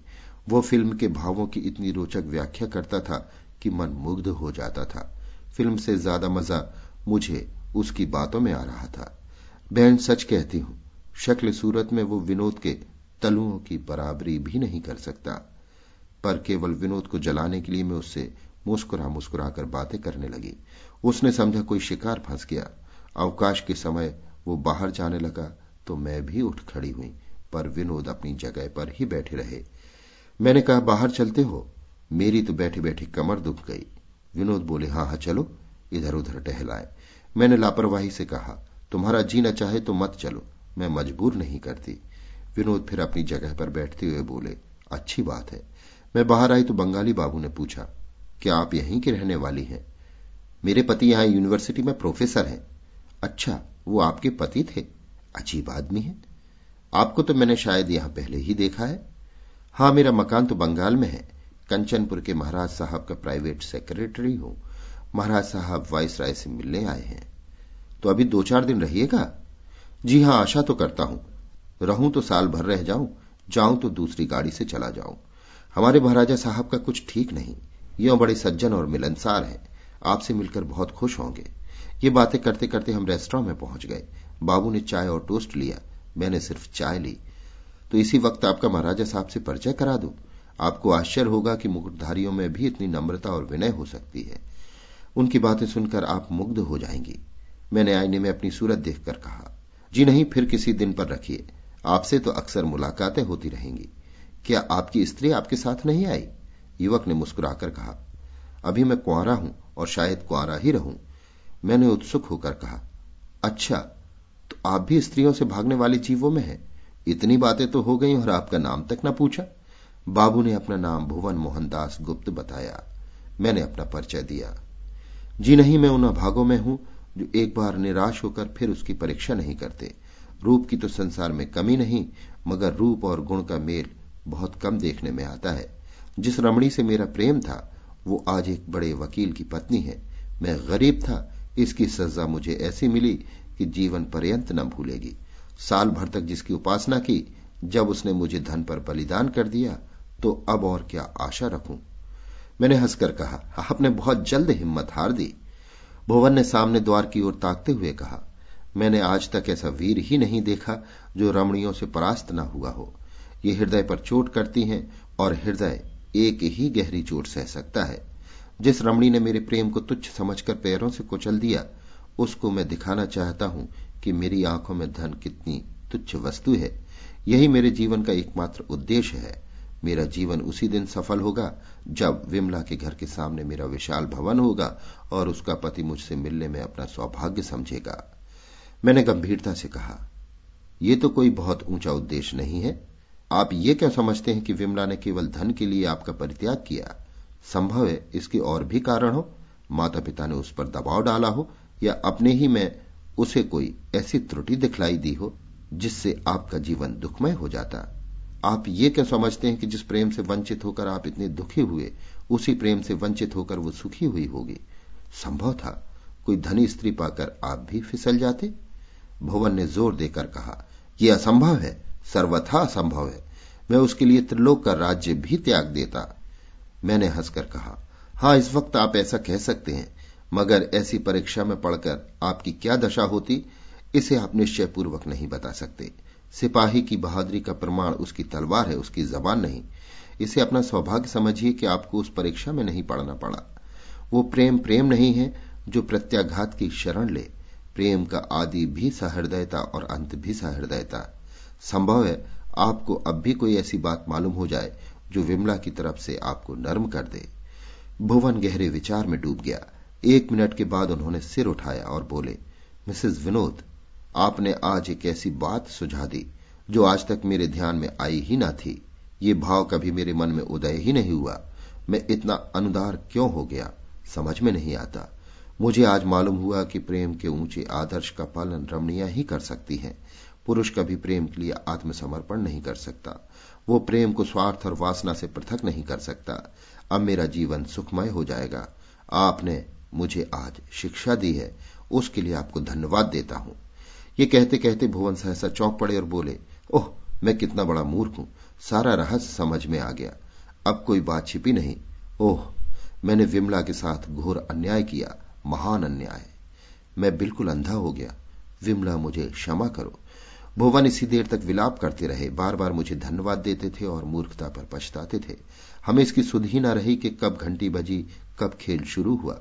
यकायक विनोद कमरे में आए। मैं चौंक पड़ी। मैंने उनके मुख की ओर देखा। किसी भाव का पता न था। बोले, तुम अभी यही हो, पद्मा? खेल शुरू हुए तो देर हुई। मैं चारों तरफ़ तो मैं खोज रहा था। मैं हकबकाकर उठ खड़ी हुई और बोली, खेल शुरू हो गया? घंटी की आवाज़ तो सुनाई ही नहीं दी। भुवन भी उठे। हम फिर आकर तमाशा देखने लगे। विनोद ने मुझे अगर इस वक्त दो चार लगने वाली बातें कह दी होती, उनकी आँखों में क्रोध की झलक दिखाई देती तो मेरा अशांत हृदय संभल जाता। मेरे मन को ढांढस होती, पर उनके अविचलित विश्वास ने मुझे और भी अशांत कर दिया। बहन, मैं चाहती हूँ वो मुझ पर शासन करें।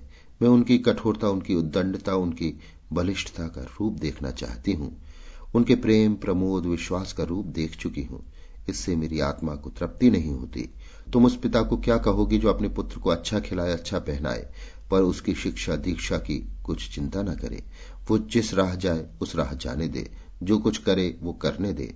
कभी उसे कड़ी आँख से देखे भी नहीं। ऐसा लड़का अवश्य आवारा हो जाएगा। मेरा भी वही हाल हुआ जाता है।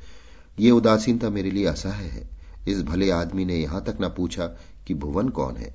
भुवन ने तो यही समझा होगा कि इसका पति बिल्कुल परवाह नहीं करता। विनोद खुद स्वाधीन रहना चाहते हैं, मुझे भी स्वाधीन छोड़ देना चाहते हैं। वो मेरे किसी काम में हस्तक्षेप नहीं करना चाहते। इसी तरह चाहते हैं कि मैं भी उनके किसी काम में हस्तक्षेप न करूँ। मैं इस स्वाधीनता को दोनों ही के लिए विषतुल्य समझती हूँ। संसार में स्वाधीनता का चाहे जो भी मूल्य हो, घर में तो पराधीनता ही फलती फूलती है। मैं जिस तरह अपने एक जेवर को अपना समझती हूँ, उसी तरह विनोद को अपना समझना चाहती हूँ। अगर मुझसे पूछे बिना विनोद उसे किसी को दे दें तो मैं लड़ पड़ूँगी। मैं चाहती हूँ, कहाँ हूँ, क्या पढ़ती हूँ, किस तरह जीवन व्यतीत करती हूँ, इन सारी बातों पर उनकी तीव्र दृष्टि रहनी चाहिए। जब वो मेरी परवाह नहीं करते तो मैं उनकी परवाह क्यों करूँ? इस खींचातानी में हम एक दूसरे से अलग होते चले जा रहे हैं। और क्या कहूँ? मुझे कुछ नहीं मालूम कि वो किन मित्रों को रोज पत्र लिखते हैं। उन्होंने भी मुझसे कभी कुछ नहीं पूछा।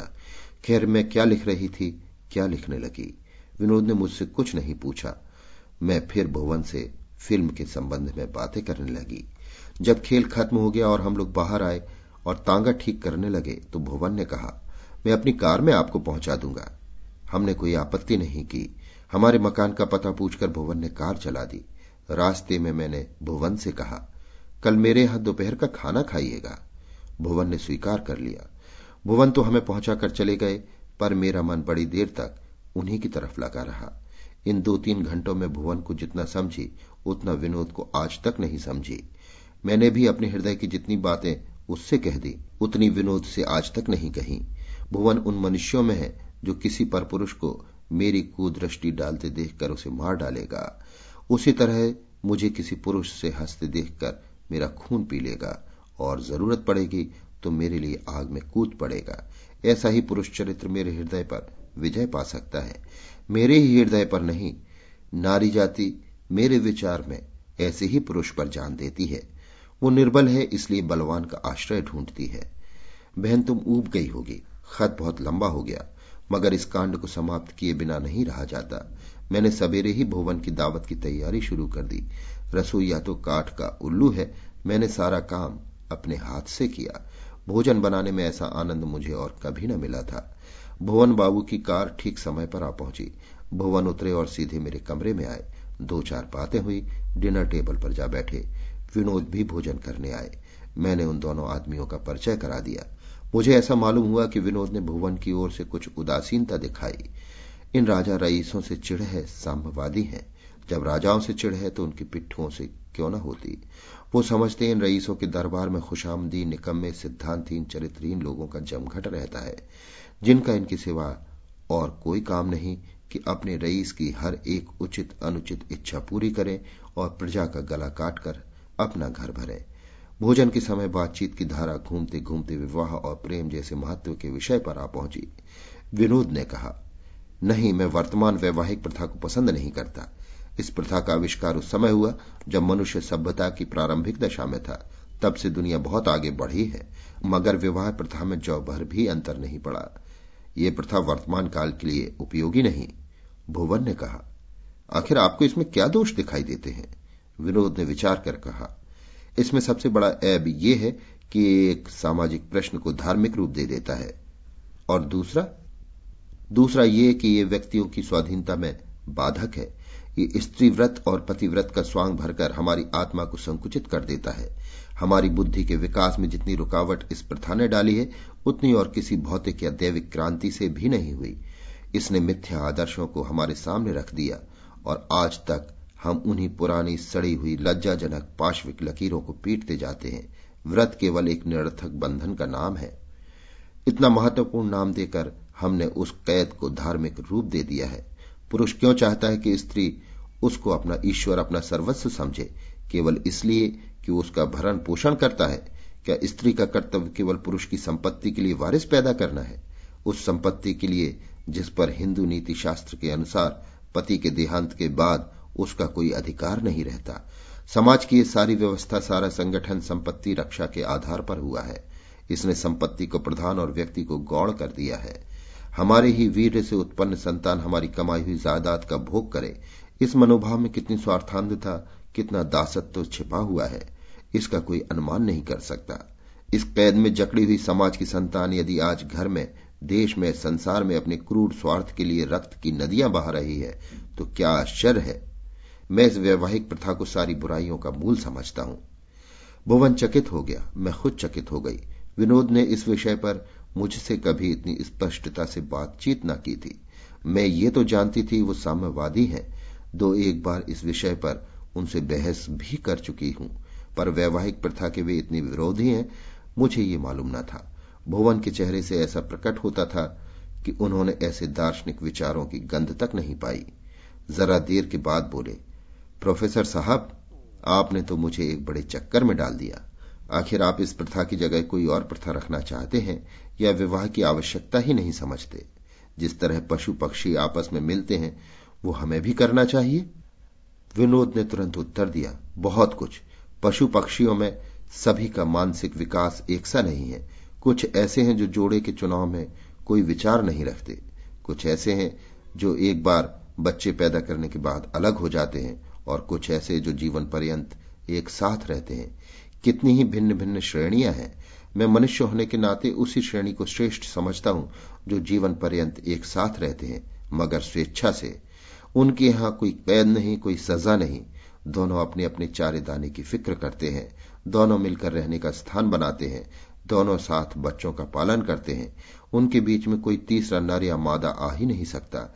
यहाँ तक कि उनमें से जब एक मर जाता है तो दूसरा मरते दम तक फुट्टेल रहता है।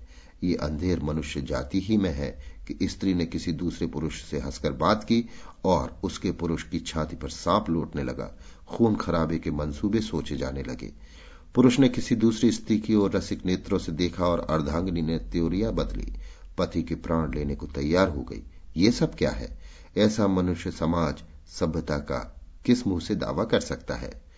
भुवन ने सिर सहलाते हुए कहा, मगर मनुष्यों में भी तो भिन्न भिन्न श्रेणियाँ हैं। कुछ लोग हर महीने एक नया जोड़ा खोज निकालेंगे। विनोद ने हंसकर कहा, लेकिन ये इतना आसान काम ना होगा। या तो वो ऐसी स्त्री चाहेगा जो संतान का पालन स्वयं कर सकती हो, या उसे एक मुश्त सारी रकम अदा करना पड़ेगी। भुवन भी हंसे, आप अपने को किस श्रेणी में रखेंगे? विनोद इस प्रश्न के लिए तैयार न था। था भी बेढंगा सा सवाल, झेपते हुए बोले परिस्थितियाँ जिस श्रेणी में ले जाए। मैं स्त्री और पुरुष दोनों के लिए पूर्ण स्वाधीनता का हामी हूँ। कोई कारण नहीं है कि मेरा मन किसी नर यौवना की ओर आकर्षित हो, और वो भी मुझे चाहे तो मैं भी समाज और नीति की भय से उसकी ओर ताक न सकूँ। मैं इसे पाप नहीं समझता। भुवन अभी कुछ उत्तर न देने पाए थे कि विनोद उठ खड़े हुए। कॉलेज के लिए देर हो रही थी। तुरंत कपड़े पहने और चल दिए। हम दोनों दीवार खाने में आकर बैठे और बातें करने लगे। भुवन ने सिगार जलाते हुए कहा, कुछ सुना? कहाँ जाकर तान टूटी? मैंने मारे शर्म के सिर झुका लिया। क्या जवाब दे दी? विनोद की अंतिम बात ने मेरे हृदय पर कठोर आघात किया था। मुझे ऐसा मालूम हो रहा था कि विनोद ने केवल मुझे सुनाने के लिए विवाह का ये नया खंडन तैयार किया है। वो मुझसे पिंड छुड़ा लेना चाहते हैं। वो किसी रमणी की ताक में है, मुझसे उनका जी भर गया। वो ख्याल करके मुझे बड़ा दुख हुआ। मेरी आँखों से आँसू बहने लगे। कदाचित एकांत में मैं न रोती, पर भुवन के सामने मैं संयत न रह सकी। भुवन ने मुझे बहुत सांत्वना दी। आप व्यर्थ इतना शोक करती हैं। मिस्टर विनोद आपका मान न करें, पर संसार में कम से कम एक ऐसा व्यक्ति है, जो आपके संकेत पर अपने प्राण तक न्यौछावर कर सकता है। आप जैसी रमणी रत्न पाकर संसार में ऐसा कौन पुरुष है, जो अपने भाग्य को धन्य न मानेगा? आप इसकी बिल्कुल चिंता न करें। मुझे भुवन की ये बात बुरी मालूम हुई। क्रोध से मेरा मुख लाल हो गया। ये धूर्त मेरी दुर्बलता का लाभ उठाकर मेरा सर्वनाश करना चाहता है। अपने दुर्भाग्य पर बराबर रोना आता था। अभी विवाह हुए साल भी नहीं पूरा हुआ। मेरी ये दशा हो गई कि दूसरों को मुझे बहकाने और मुझ पर जादू चलाने का साहस हो रहा है। जिस वक्त मैंने विनोद को देखा था, मेरा हृदय कितना फूल उठा था। मैंने अपने हृदय को कितनी भक्ति से उनके चरणों पर अर्पण किया था। मगर क्या जानती थी कि इतनी जल्दी मैं उनकी आँखों से गिर जाऊँगी और मुझे परित्यक्ता समझ, फिर शोहदे मुझ पर डोरे डालेंगे। मैंने आँसू पहुँचते हुए कहा, मैं आपसे क्षमा चाहती हूँ, मुझे जरा विश्राम लेने दीजिए। हाँ, आराम करें, मैं बैठा देखता रहूँगा। जी नहीं, अब आप कृपा करके जाइए, यो मुझे आराम न मिलेगा। अच्छी बात है, आप आराम कीजिए, मैं संध्या समय आकर देख जाऊँगा। जी नहीं, आपको कष्ट करने की कोई ज़रूरत नहीं है। अच्छा तो मैं कल आऊँगा, शायद महाराजा साहब भी आवे। नहीं, आप लोग मेरे बुलाने का इंतज़ार कीजिए, बिना बुलाए ना आइएगा। ये कहती हुई मैं उठकर अपने सोने के कमरे की ओर चली। भुवन एक क्षण मेरी ओर देखता रहा, फिर चुपके से चला गया। बहन इसे दो दिन हो गए हैं, पर मैं कमरे से बाहर नहीं निकली। भुवन दो तीन बार आ चुका है, मगर मैंने उससे मिलने से साफ़ इनकार कर दिया। अब शायद उसे फिर आने का साहस न होगा। ईश्वर ने बड़े नाजुक मौके पर मुझे सद्बुद्धि प्रदान की। नहीं तो मैं अब तक अपना सर्वनाश कर बैठी होती। विनोद प्राय मेरे पास ही बैठे रहते हैं, लेकिन उनसे बोलने को मेरा जी नहीं चाहता। जो पुरुष व्याभिचार का दार्शनिक सिद्धांतों से समर्थन कर सकता है, जिसकी आँखों में विवाह जैसे पवित्र बंधन का कोई मूल्य नहीं, जो न मेरा हो सकता है, न मुझे अपना बना सकता है, उसके साथ मुझ जैसी माननी गर्वणी स्त्री का क्या दिन निर्वाह होगा। बस अब विदा होती हूँ। बहन क्षमा करना मैंने तुम्हारा बहुत सा अमूल्य समय ले लिया। मगर इतना समझ लो कि मैं तुम्हारी दया नहीं, सहानुभूति चाहती हूँ। तुम्हारी पद्मा, काशी, पाँच एक छब्बीस। बहन, तुम्हारा पत्र पढ़कर मुझे ऐसा मालूम हुआ कि कोई उपन्यास पढ़कर उठी हूँ। अगर तुम उपन्यास लिखो तो मुझे विश्वास है उसकी धूम मच जाए। तुम आप उसकी नायिका बन जाना। तुम ऐसी ऐसी बातें कहाँ सीख गई? मुझे तो यही आश्चर्य है। उस बंगाली के साथ तुम अकेली कैसी बैठी बातें करती रही? मेरी तो समझ नहीं आता। मैं तो कभी ना कर सकती। तुम विनोद को जलाना चाहती हो, उनके चित्त को अशांत करना चाहती हो। उस गरीब के साथ तुम कितना भयंकर अन्याय कर रही हो। तुम ये क्यों नहीं समझती हो कि विनोद तुम्हारी उपेक्षा कर रहे हैं? अपने विचारों में इतने मग्न हैं कि उनकी रुचि ही नहीं रही। संभव है वो कोई दार्शनिक तत्व खोज रहे हो, कोई थीसिस लिख रहे हो किसी पुस्तक की रचना कर रहे हो, कौन कह सकता है? तुम जैसी रूपवती स्त्री पाकर यदि कोई मनुष्य चिंतित रहे तो समझ लो उसके दिल पर कोई बड़ा बोझ है। उनको तुम्हारी सहानुभूति की ज़रूरत है। तुम उनका बोझ हल्का कर सकती हो, लेकिन तुम उल्टे उन्हीं को दोष देती हो। मेरी समझ में नहीं आता कि तुम एक दिन क्यों विनोद से दिल खोलकर बातें नहीं कर लेती। संदेह को जितनी जल्दी हो सके दिल से निकाल डालना चाहिए। संदेह वो चोट है जिसका उपज जल्द ना हो तो नासूर पड़ जाता है और फिर अच्छा नहीं होता। क्यों दो चार दिन के लिए यहाँ नहीं चली आती? तुम शायद कहो, तू ही क्यों नहीं चली आती? लेकिन मैं स्वतंत्र नहीं हूँ। बिना सास ससुर के पूछे कोई काम नहीं कर सकती। तुम्हें तो कोई बंधन नहीं है। बहन, आजकल मेरा जीवन, हर्ष और शोक का विचित्र मिश्रण हो रहा है। अकेली होती हूँ तो रोती हूँ। आनंद आ जाते हैं तो हंसती हूँ। जी चाहता है वो हरदम मेरे सामने बैठे रहते, लेकिन रात के बारह बजे के पहले उनके दर्शन नहीं होते। एक दिन दोपहर को आ गए तो सास जी ने ऐसा डांटा कि कोई बच्चे को क्या डांटेगा। मुझे ऐसा भय हो रहा है कि सास जी को मुझसे चिड़ है। बहन, में उन्हें भरसक प्रसन्न रखने की चेष्टा करती हूँ। जो काम कभी न किए, वो उनके लिए करती हूँ। उनके स्नान के लिए पानी गर्म करती हूँ। उनकी पूजा के लिए चौकी बिछाती हूँ। वो स्नान कर लेती हैं तो उनकी धोती छांटती हूँ। वो लेटती हैं तो उनके पैर दबाती हूँ। जब वो सो जाती हैं तो उन्हें पंखा झलती हूँ। वो मेरी माता है। उन्हीं के गर्भ से वो रत्न उत्पन्न हुआ है, जो मेरा प्राणाधार है। मैं उनकी कुछ सेवा कर सकूँ, इससे बढ़कर मेरे लिए सौभाग्य की और क्या बात होगी? मैं केवल इतना ही चाहती हूँ कि वो मुझसे हंसकर बोले, मगर ना जाने क्यों, वो बात बात पर मुझे कोसने दिया करती हैं। मैं जानती हूँ दोष मेरा ही है। हाँ, मुझे मालूम नहीं वो क्या है। अगर मेरा यही अपराध है कि मैं अपनी दोनों नंदों से रूपवती क्यों हूँ पढ़ी लिखी क्यों हूँ, आनंद मुझे इतना क्यों चाहते हैं? तो बहन, ये मेरे बस की बात नहीं। मेरे प्रति सास जी को भ्रम होता होगा कि मैं ही आनंद को भरमा रही हूँ। शायद वो पछताती हैं कि क्यों मुझे बहू बनाया। उन्हें भय होता है कि कहीं मैं उनके बेटे को उनसे छीन न लूँ। दो एक बार मुझे जादूगरनी कह चुकी है। दोनों नंदे अकारण ही मुझसे जलती हैं। बड़ी ननद जी तो अभी कलोर है। उनका जलना मेरी समझ में नहीं आता। मैं उनकी जगह होती तो अपनी भावच से कुछ सीखने की, कुछ पढ़ने की कोशिश करती, उनके चरण धो धोकर पीती, पर इस छोकरी को मेरा अपमान करने ही में आनंद आता है। मैं जानती हूँ थोड़ी दिनों में दोनों नंदे लज्जित होंगी। हाँ, अभी वे मुझसे बिचकती हैं। मैं अपनी तरफ़ से तो उन्हें अप्रसन्न करने का कोई अवसर नहीं देती। मगर रूप को क्या करूँ? क्या जानती थी कि एक दिन इस रूप के कारण मैं अपराधनी ठहराई जाऊँगी? मैं सच कहती हूँ, बहन, यहाँ मैंने सिंगार करना एक तरह से छोड़ ही दिया है। मैली कुचैली बनी बैठी रहती हूँ। इस भय से कि कोई मेरे पढ़ने लिखने पर नाक न सिकुड़े। पुस्तकों को हाथ नहीं लगाती। घर से पुस्तकों का एक गट्ठर बाँध लाई थी। उसमें कई पुस्तकें बड़ी सुंदर हैं। उन्हें पढ़ने के लिए बार बार जी चाहता है। मगर छरती हूँ कि कोई ताना न दे बैठे। दोनों नंदे मुझे देखती रहती हैं कि ये क्या करती है, कैसे बैठती है, कैसे बोलती है। मानो दो जासूस मेरे पीछे लगा दिए गए हों। इन दोनों महिलाओं को मेरी बदगोई में क्यों इतना मज़ा आता है, नहीं कह सकती। शायद आजकल उन्हें सिवा दूसरा कोई काम ही नहीं। गुस्सा तो ऐसा आता है कि एक बार झिड़क दू, लेकिन मन को महसूस कर रोक लेती हूँ। ये दशा बहुत दिनों नहीं रहेगी। एक नए आदमी से कुछ हिचक होना स्वाभाविक ही है, विशेषकर जब वो नया आदमी शिक्षा और विचार व्यवहार से हमसे अलग हो। मुझी को अगर किसी फ्रेंच लेडी के साथ रहना पड़े तो शायद मैं भी उसकी हर एक बात को आलोचना और कुतूहल की दृष्टि से देखने लगूं। ये काशीवासी लोग पूजा पाठ बहुत करते हैं। सास तो रोज गंगा स्नान करने जाती हैं। बड़ी ननद भी उनके साथ जाती है। मैंने कभी पूजा नहीं की। याद है हम और तुम पूजा करने वालों को कितना बनाया करती थी? अगर मैं पूजा करने वालों का चरित्र कुछ उन्नत पाती तो शायद अब तक मैं भी पूजा करती होती। लेकिन मुझे तो कभी ऐसा अनुभव प्राप्त नहीं हुआ। पूजा करने वालियाँ भी उसी तरह दूसरों की निंदा करती हैं, उसी तरह आपस में लड़ती झगड़ती हैं, जैसे वे जो कभी पूजा नहीं करती। खैर, अब मुझे धीरे धीरे पूजा से श्रद्धा होती जा रही है। मेरे ददिया ससुर जी ने एक छोटा सा ठाकुर द्वार बनवा दिया है। वो मेरे घर के सामने ही है।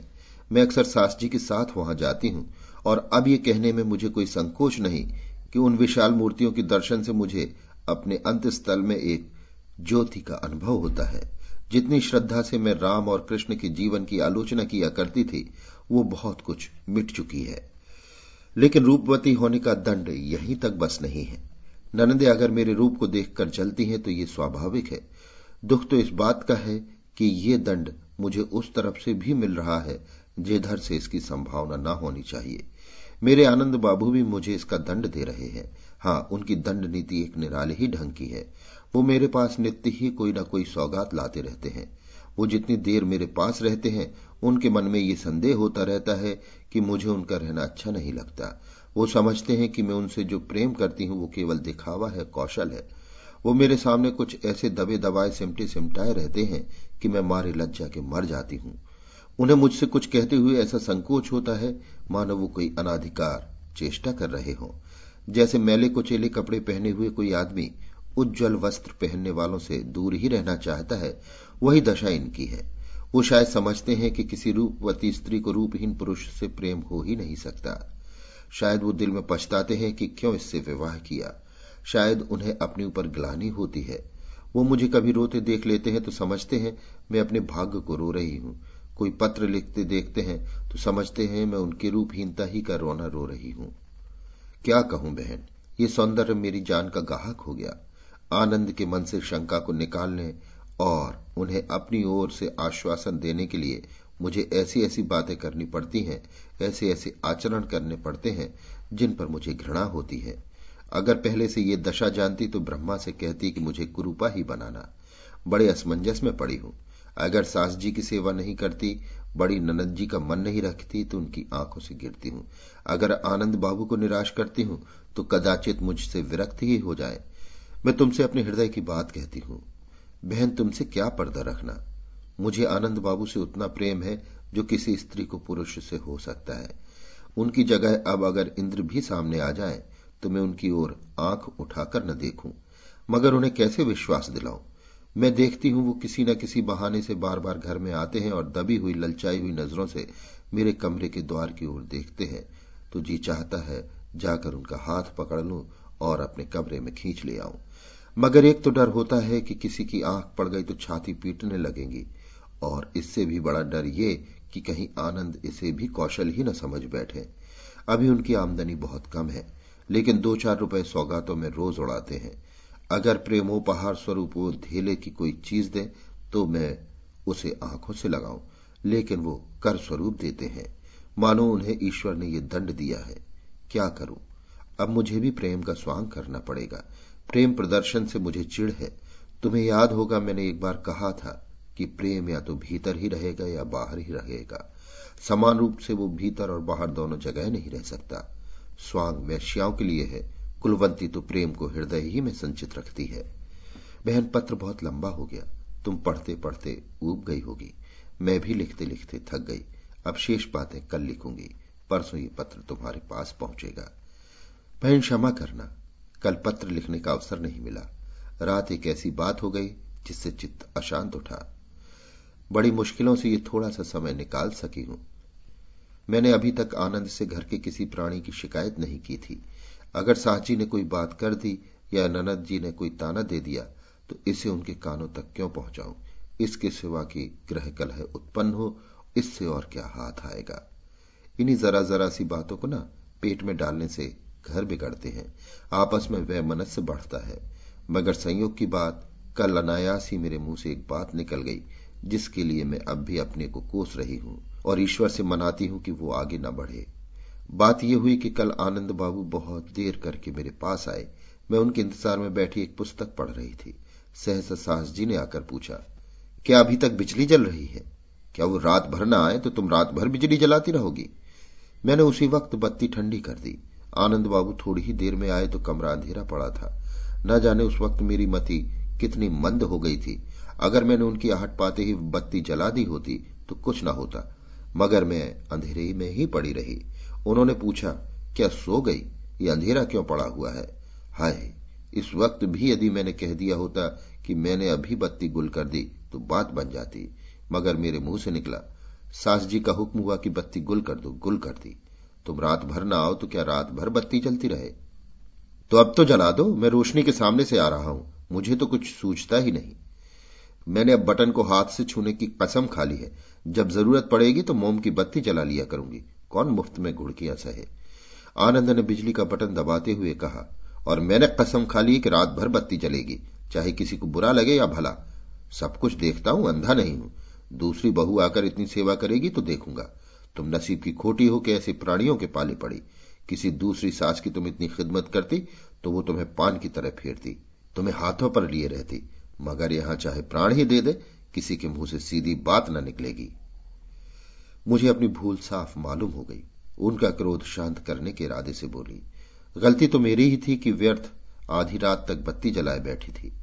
अम्मा जी ने गुल करने को कहा तो क्या बुरा कहा? मुझे समझाना अच्छी सीख देना उनका धर्म है।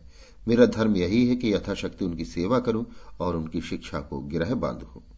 आनंद एक क्षण द्वार की ओर ताकते रहे, फिर बोले, मुझे मालूम हो रहा है कि इस घर में अब मेरा गुजर ना होगा। तुम नहीं कहती, मगर मैं सब कुछ सुनता रहता हूँ। सब समझता हूँ। तुम्हें मेरे पापों का प्रायश्चित करना पड़ रहा है। मैं कल अम्मा जी से साफ़ साफ़ कह दूँगा। अगर आपका यही व्यवहार है तो आप अपना घर लीजिए। मैं अपने लिए कोई दूसरी राह निकाल लूँगा। मैंने हाथ जोड़कर गिड़गिड़ाते हुए कहा, नहीं नहीं, ऐसा गजब भी ना करना। मेरे मुँह में आग लगे कहाँ से कहाँ बत्ती का ज़िक्र कर बैठी।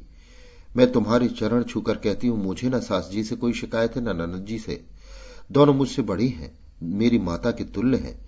अगर एक बात कड़ी भी कह दे तो मुझे सब्र करना चाहिए। तुम उनसे कुछ न कहना नहीं तो मुझे बड़ा दुख होगा। आनंद ने रुधे कंठ से कहा, तुम्हारी जैसी बहू पाकर भी अम्मा जी का कलेजा नहीं पसीजता। अब क्या कोई स्वर्ग की देवी घर में आती? तुम डरो मत, मैं खामो खान लड़ूँगा नहीं।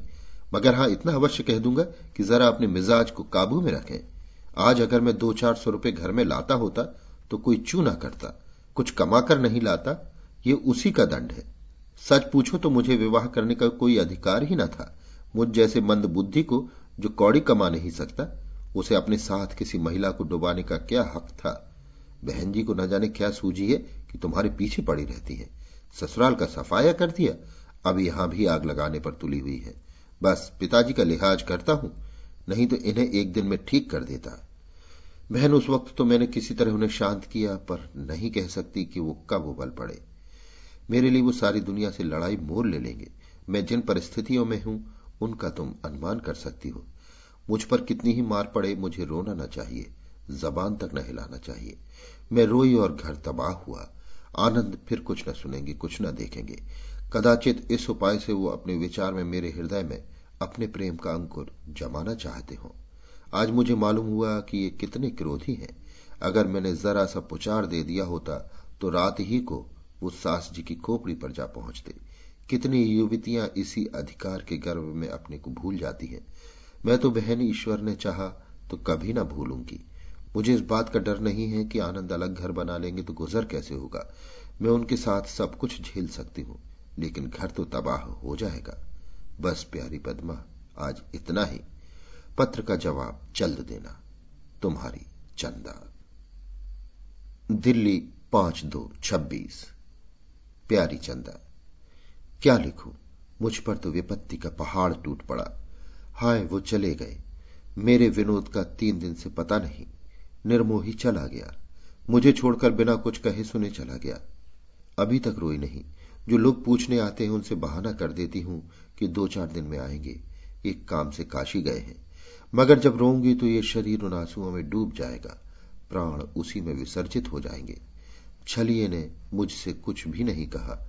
रोज की तरह उठा भोजन किया, विद्यालय गया, नियत समय पर लौटा। रोज की तरह मुस्कुराकर मेरे पास आया। हम दोनों ने जलपान किया, फिर वो दैनिक पत्र पढ़ने लगा। मैं टेनिस खेलने चली गई। इधर कुछ दिनों से उन्हें टेनिस से कुछ प्रेम न रहा था। मैं अकेली ही जाती।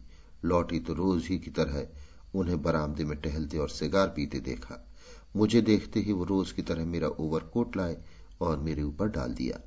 बरामदे से नीचे उतरकर खुले मैदान में हम टहलने लगे, मगर वो ज़्यादा बोले नहीं, किसी विचार में डूबे रहे। जब ओस अधिक पड़ने लगी तो हम दोनों फिर अंदर चले आए।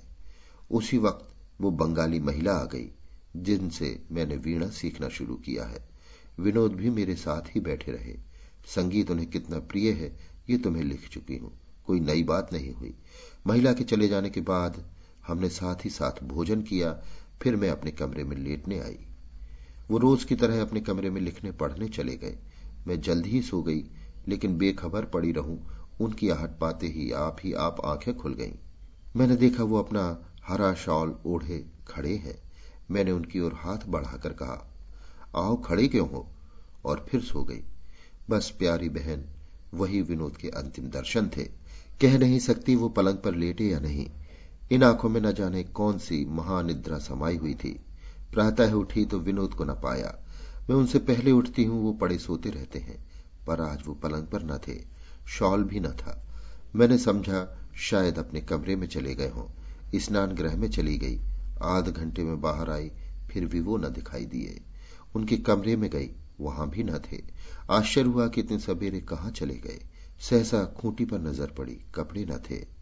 किसी से मिलने चले गए या स्नान के पहले सैर करने की ठानी। कम से कम मुझसे कह तो देते, संशय में तो जीना पड़ता। क्रोध आया, मुझे लौंडी समझते हैं। हाजिरी का समय आया, बैरा मेज पर चाय रख गया। विनोद के इंतज़ार में चाय ठंडी हो गई। मैं बार बार झुंझलाती थी, कभी भीतर जाती, कभी बाहर आती। ठान ली थी कि आज ज्यो ही महाशय आएँगे, ऐसा लताड़ूँगी कि वो भी याद करेंगे। कह दूँगी, आप अपना घर लीजिए आपको अपना घर मुबारक रहे। मैं अपने घर चली जाऊँगी। इस तरह तो रोटियाँ वहाँ भी मिल जाएँगी। जाड़े के नौ बजने में देर ही क्या लगती है? विनोद का अभी पता नहीं। झल्लाई हुई कमरे में गई कि एक पत्र लिखकर मेज पर रख दूँ साफ़ साफ़ लिख दूँ कि इस तरह अगर रहना है तो आप रहिए, मैं नहीं रह सकती। मैं जितना ही तरह देती जाती हूँ, उतना ही तुम मुझसे चिढ़ते हो। बहन उस क्रोध में संतप्त भावों की नदी सी मन में उमड़ रही थी। अगर लिखने बैठती तो पन्नों के पन्ने लिख डालती। लेकिन आह, मैं तो भाग जाने की धमकी ही दे रही थी। वो पहले ही भाग चुके थे। जो ही मेज पर बैठी, मुझे पैडी में उनका एक पत्र मिला। मैंने तुरंत उस पत्र को निकाल लिया और सरसरी निगाह से पढ़ा। मेरे हाथ कांपने लगे, पाँव थरथराने लगे, जान पड़ा, कमरा हिल रहा है। एक ठंडी, लंबी हृदय को चीरने वाली आह खींचकर मैं कोच पर गिर पड़ी। पत्र ये था। प्रिय, नौ महीने हुए जब मुझे पहली बार तुम्हारे दर्शनों का सौभाग्य हुआ था। उस वक्त मैंने अपने को धन्य माना था। आज तुमसे वियोग का दुर्भाग्य हो रहा है, फिर भी मैं अपने को धन्य मानता हूँ। मुझे जाने का लेश मात्र भी दुख नहीं है, क्योंकि मैं जानता हूँ तुम खुश होगी। जब तुम मेरे साथ सुखी नहीं रह सकती तो मैं ज़बरदस्ती क्यों पड़ा रहूँ? इससे तो ये कहीं अच्छा है कि हम और तुम अलग हो जाए। मैं जैसा हूँ वैसा ही रहूँगा। तुम भी जैसी हो, वैसी ही रहोगी। फिर सुखी जीवन की संभावना कहा, मैं विवाह को आत्मविकास का साधन समझता हूँ। स्त्री पुरुष के संबंध का अगर कोई अर्थ है तो यही है, वरना मैं विवाह की कोई ज़रूरत नहीं समझता। मानव संतान बिना विवाह के भी जीवित रहेगी, और शायद इससे अच्छे रूप में। वासना भी बिना विवाह के पूरी हो सकती है। घर के प्रबंध के लिए विवाह करने की कोई ज़रूरत नहीं। जीव का एक बहुत ही गौण प्रश्न है, जिसे ईश्वर ने दो हाथ दिए हैं वो कभी भूखा नहीं रह सकता। विवाह का उद्देश्य यही और केवल यही है कि स्त्री और पुरुष एक दूसरे की आत्मोन्नति में सहायक हों। जहाँ अनुराग हो, वहाँ विवाह है और अनुराग ही आत्मोन्नति का मुख्य साधन है। जब अनुराग न हो तो विवाह भी न रहा। अनुराग के बिना विवाह का अर्थ नहीं। जिस वक्त मैंने तुम्हें पहली बार देखा था, तुम मुझे अनुराग की सजीव मूर्ति सी नज़र आई थी। तुम में सौंदर्य था, शिक्षा थी, प्रेम था, स्फूर्ति थी, उमंग थी। मैं मुग्ध हो गया। उस वक्त मेरी अंधी आँखों को यह न सूझा कि जहाँ तुम में इतने गुण थे, वहाँ चंचलता भी थी, जो इन सब गुणों पर पर्दा डाल देती। तुम चंचल हो, गजब की चंचल, जो उस वक्त मुझे न सूझा था। तुम ठीक वैसी ही हो, जैसी तुम्हारी दूसरी बहनें होती हैं, न कम, न ज़्यादा। मैंने तुमको स्वाधीन बनाना चाहा था, क्योंकि मेरी समझ में अपनी पूरी ऊंचाई तक पहुँचने के लिए इसी की सबसे अधिक ज़रूरत है। संसार भर में पुरुषों के विरुद्ध क्यों इतना शोर मचा हुआ है? इसलिए कि हमने औरतों की आज़ादी छीन ली है और उन्हें अपनी इच्छाओं की लौंडी बना रखा है। मैंने तुम्हें स्वाधीन कर दिया। मैं तुम्हारे ऊपर अपना कोई अधिकार नहीं मानता। तुम अपनी स्वामी हो, मुझे कोई चिंता न थी। अब मुझे मालूम हो रहा है तुम स्वेच्छा से नहीं, संकोच या भय या बंधन के कारण रहती हो। दो ही चार दिन पहले मुझ पर यह बात खुली है। इसलिए अब मैं तुम्हारे सुख के मार्ग में बाधा नहीं डालना चाहता। मैं कहीं भागकर नहीं जा रहा हूँ, केवल तुम्हारे रास्ते से हटा जा रहा हूँ और इतनी दूर हटा जा रहा हूँ कि तुम्हें मेरी ओर से पूरी निश्चिंतता हो जाए। अगर मेरे बगैर तुम्हारा जीवन अधिक सुंदर हो सकता है तो तुम्हें जबरन नहीं रखना चाहता। अगर मैं समझता कि तुम मेरे सुख के मार्ग में बाधक हो रही हो तो मैंने तुमसे साफ़ साफ़ कह दिया होता। मैं धैर्य और नीति का ढोंग नहीं मानता। केवल आत्मा का संतोष चाहता हूँ। अपने लिए भी, तुम्हारे लिए भी। जीवन का तत्व यही है, मूल्य यही है। मैंने डेस्क में अपने विभाग के अध्यक्ष के नाम एक पत्र लिखकर रख दिया है। वो उनके पास भेज देना। रुपए की कोई चिंता मत करना। मेरे अकाउंट में अभी इतने रुपए हैं, जो तुम्हारे लिए कई महीने को काफ़ी है। और उस वक्त तक मिलते रहेंगे जब तक तुम लेना चाहोगी। मैं समझता हूँ मैंने अपना भाव स्पष्ट कर दिया है। इससे अधिक स्पष्ट मैं नहीं करना चाहता। जिस वक्त तुम्हारी इच्छा मुझसे मिलने की हो, बैंक से मेरा पता पूछ लेना। मगर दो चार दिन के बाद घबराने की कोई बात नहीं। मैं स्त्री को अबला या अपंग नहीं समझता। वो अपनी रक्षा स्वयं कर सकती है, अगर करना चाहे। अगर अब या अब से दो चार महीना दो चार साल पीछे तुम्हें मेरी याद आए और तुम समझो कि मेरे साथ सुखी रह सकती हो तो मुझे केवल दो शब्द लिखकर डाल देना। मैं तुरंत आ जाऊँगा, क्योंकि मुझे तुमसे कोई शिकायत नहीं है। तुम्हारे साथ मेरे जीवन के जितने अच्छे दिन कटे हैं, वो मेरे लिए स्वर्ग स्वप्न के दिन हैं। जब तक जीऊँगा, इसी जीवन की आनंद स्मृतियों को हृदय में संचित रखूँगा।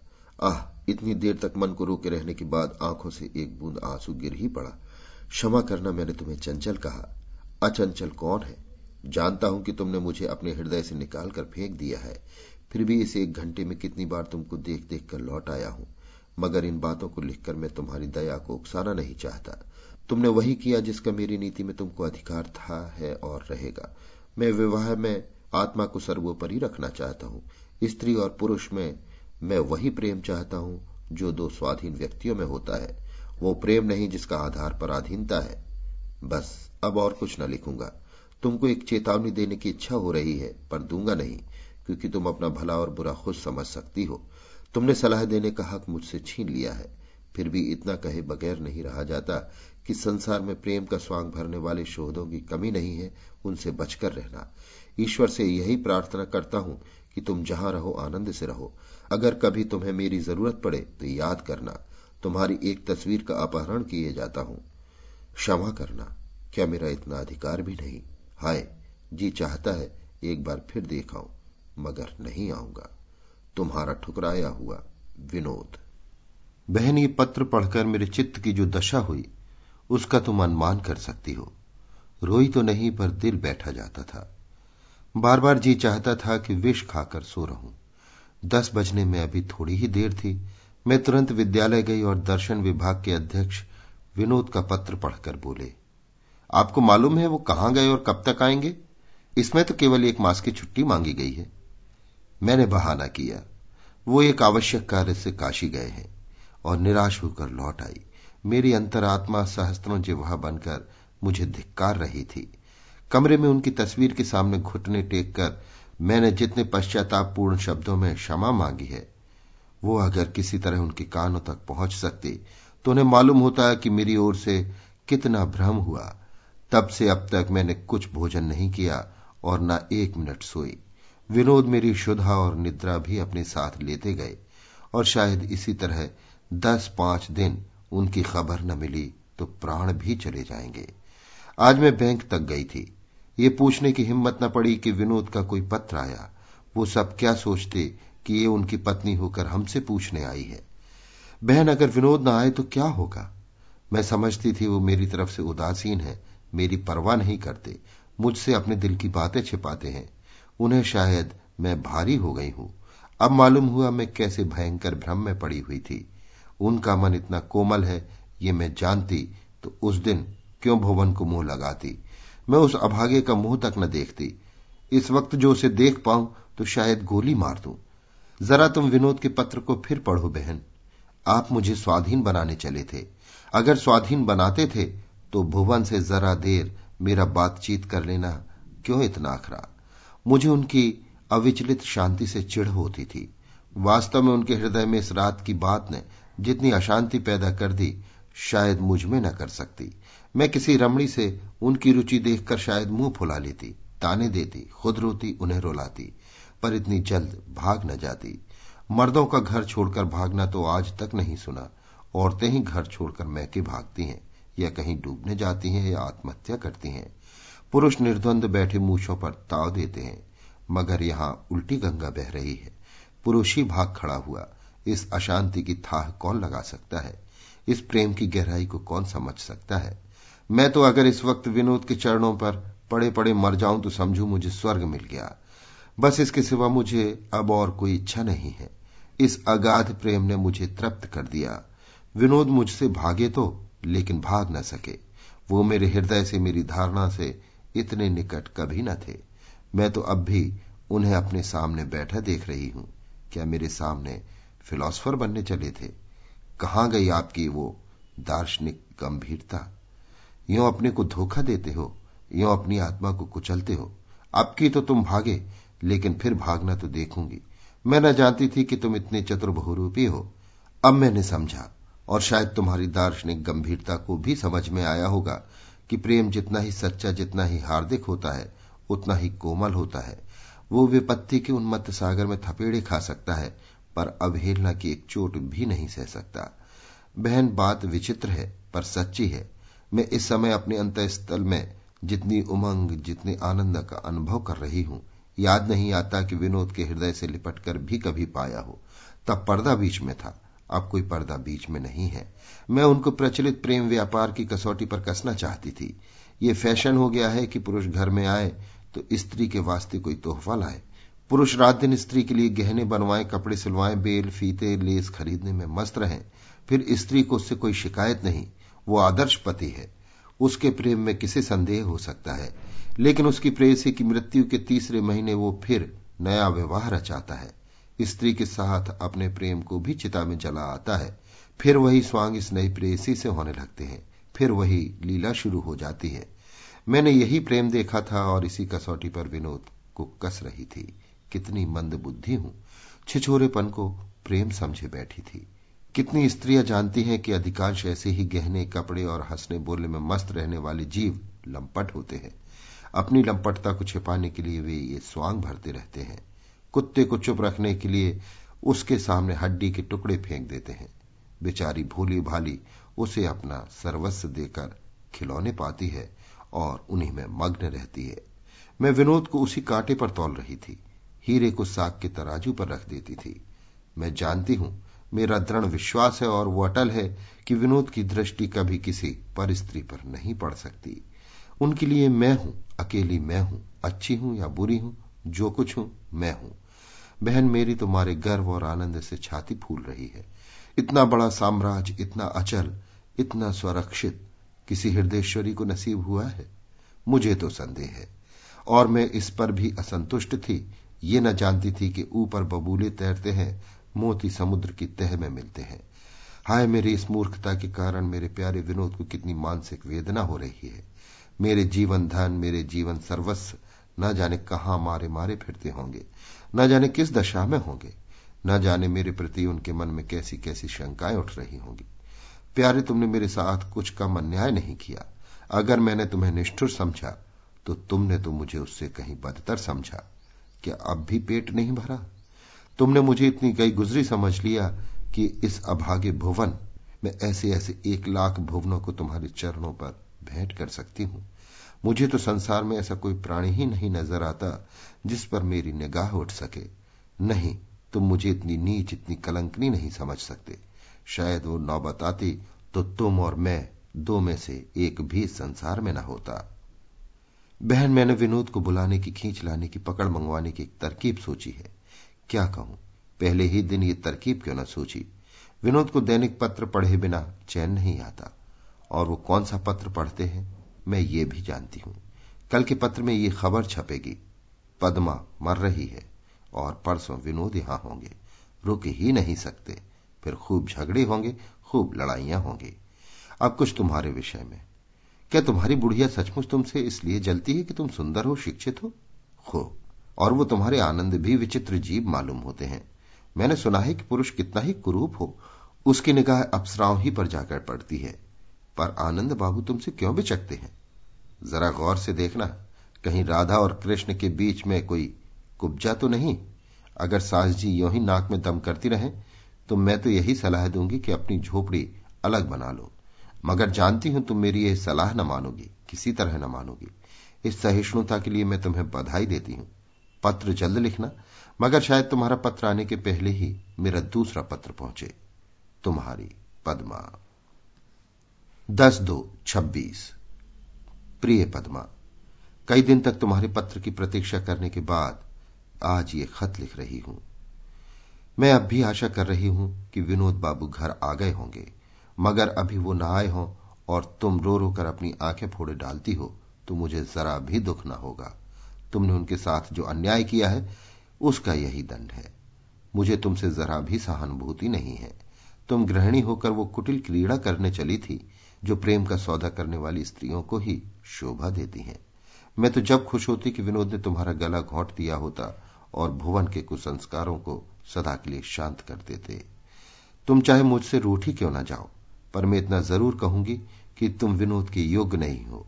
शायद तुमने अंग्रेज़ी किताबों में पढ़ा होगा कि स्त्रियाँ छेले रसिकों पर ही जान देती हैं और ये पढ़कर तुम्हारा सिर फिर गया है। तुम्हें नित्य कोई सनसनी चाहिए, अन्यथा तुम्हारा जीवन शुष्क हो जाएगा। तुम भारत की पति परायणा रमणी नहीं, यूरोप की आमोद प्रिय युवती हो। मुझे तुम्हारे ऊपर दया आती है। तुमने अब तक रूप को ही आकर्षण का मूल समझ रखा है।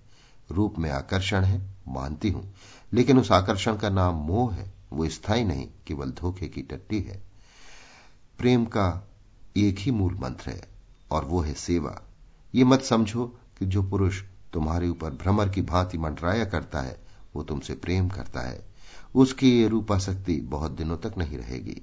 प्रेम का अंकुर रूप में है, पर उसको पल्लवित और पुष्पित करना सेवा ही का काम है। मुझे विश्वास नहीं आता कि विनोद को बाहर से थके मांदे पसीने में तर देखकर तुमने कभी पंखा चला होगा। शायद टेबल फ़ैन लगाने की बात भी न सूझी होगी। सच कहना, मेरा अनुमान ठीक या नहीं? बतला तुमने उनके पैरों में चंपी की है?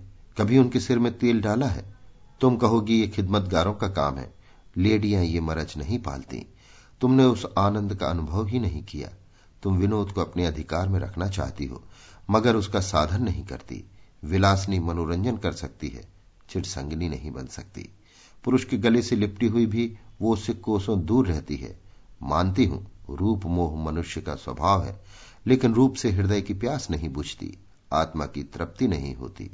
सेवा भाव रखने वाली रूप विहीन स्त्री का पति किसी स्त्री के रूप जाल में फंस जाए तो बहुत जल्द निकल भागता है। सेवा का चस्का पाया हुआ मन केवल नखरों और चोचलों पर लट्टू नहीं होता। मगर मैं तो तुम्हें उपदेश करने बैठ गई। हालाँकि तुम मुझसे दो चार महीने बड़ी होगी। क्षमा करो बहन, ये उपदेश नहीं है। ये बातें हम तुम सभी जानते हैं। केवल कभी कभी भूल जाते हैं। मैंने केवल तुम्हें याद दिला दिया है।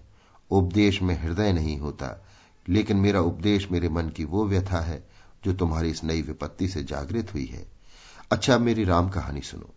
इस एक महीने में यहाँ बड़ी बड़ी घटनाएँ हो गईं। ये तो मैं पहले ही लिख चुकी हूँ कि आनंद बाबू और अम्मा जी में कुछ मनमुटाव रहने लगा। वो आग भीतर ही भीतर सुलगती रहती थी। दिन में दो एक बार माँ बेटे में चौचे हो जाती थी। एक दिन मेरी छोटी ननद जी मेरे कमरे से एक पुस्तक उठा ले गई।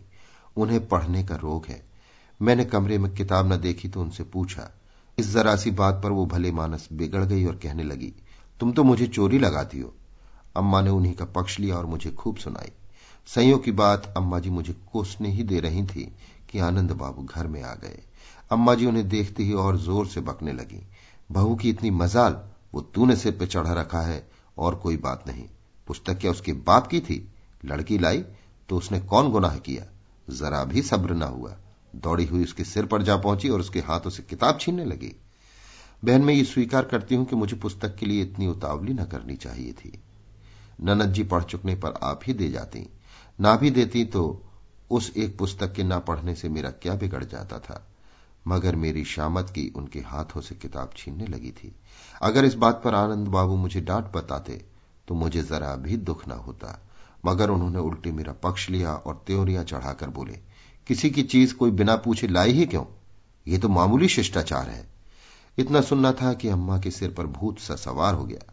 आनंद बाबू भी बीच बीच में फुलझड़ियाँ छोड़ते रहे और मैं अपने कमरे में बैठी रोती रही कि कहाँ से कहाँ मैंने किताब मांगी। न अम्मा जी ही ने भोजन किया, न आनंद बाबू ने ही। और मेरा तो बार बार यही जी चाहता था कि जहर खा लू। रात को जब अम्मा जी लेटी तो मैंने अपने नियम के अनुसार उनके पाँव पकड़ लिए। मैं पैताने की ओर तो थी ही। अम्मा जी ने जो पैर से मुझे ढकेला तो मैं चारपाई के नीचे गिर पड़ी, ज़मीन पर कई कटोरियाँ पड़ी हुई थी। मैं उन कटोरियों पर गिरी तो पीठ और कमर में बड़ी चोट आई। मैं चिल्लाना न चाहती थी, मगर न जाने कैसे मेरे मुँह से चीख निकल गई। आनंद बाबू अपने कमरे में आ गए थे। मेरी चीख सुनकर दौड़ पड़े और अम्मा जी के द्वार पर आकर बोले, क्या उसे मारे डालती हूँ अम्मा? अपराधी तो मैं हूँ, उसकी जान क्यों ले रही हो? ये कहते हुए वो कमरे में घुस गए और मेरा हाथ पकड़कर ज़बरदस्ती खींच ले गए। मैंने बहुत चाहा कि अपना हाथ छुड़ा लू, पर आनंद ने ना छोड़ा। वास्तव में इस समय उनका हम लोगों के बीच में कूद पड़ना मुझे अच्छा नहीं लगता था। पुनः आ जाते तो मैंने रो धोकर अम्मा जी को मना लिया होता। मेरे गिर पड़ने से उनका क्रोध कुछ शांत हो चला था। आनंद का आ जाना गजब हो गया। अम्मा जी कमरे के बाहर निकल आई और मुँह छिड़ाकर बोली, हाँ, देखो, मरहम पट्टी कर दो। कहीं कुछ टूट फूट ना गया हो। आनंद ने आँगन में रुककर कहा क्या तुम चाहती हो कि तुम किसी को मार डालो और मैं ना बोलू? हाँ तो मैं डायन हूँ। आदमियों को मार डालना ही तो मेरा काम है। ताज्जुब है कि मैंने तुम्हें क्यों ना मार डाला? तो पछतावा क्यों हो रहा है? धेले की संख्या में तो काम चलता है। अगर तुम्हें इस तरह औरत को सिर चढ़ाकर रखना है तो कहीं और ले जाकर रखो। इस घर में उसका निर्वाह अब ना होगा। मैं खुद इसी फ़िक्र में हूँ, तुम्हारे कहने की ज़रूरत नहीं। मैं भी समझ लूँगी कि मैंने लड़का ही नहीं जाना। मैं भी समझ लूँगा कि मेरी माता मर गई।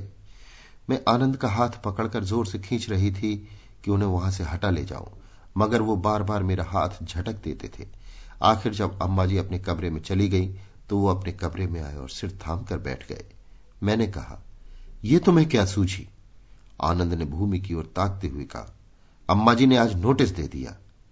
तुम खुद ही उलझ पड़े, वो बेचारी तो कुछ बोली नहीं। मैं ही उलझ पड़ा। और क्या? मैंने तो तुमसे फरियाद न की थी।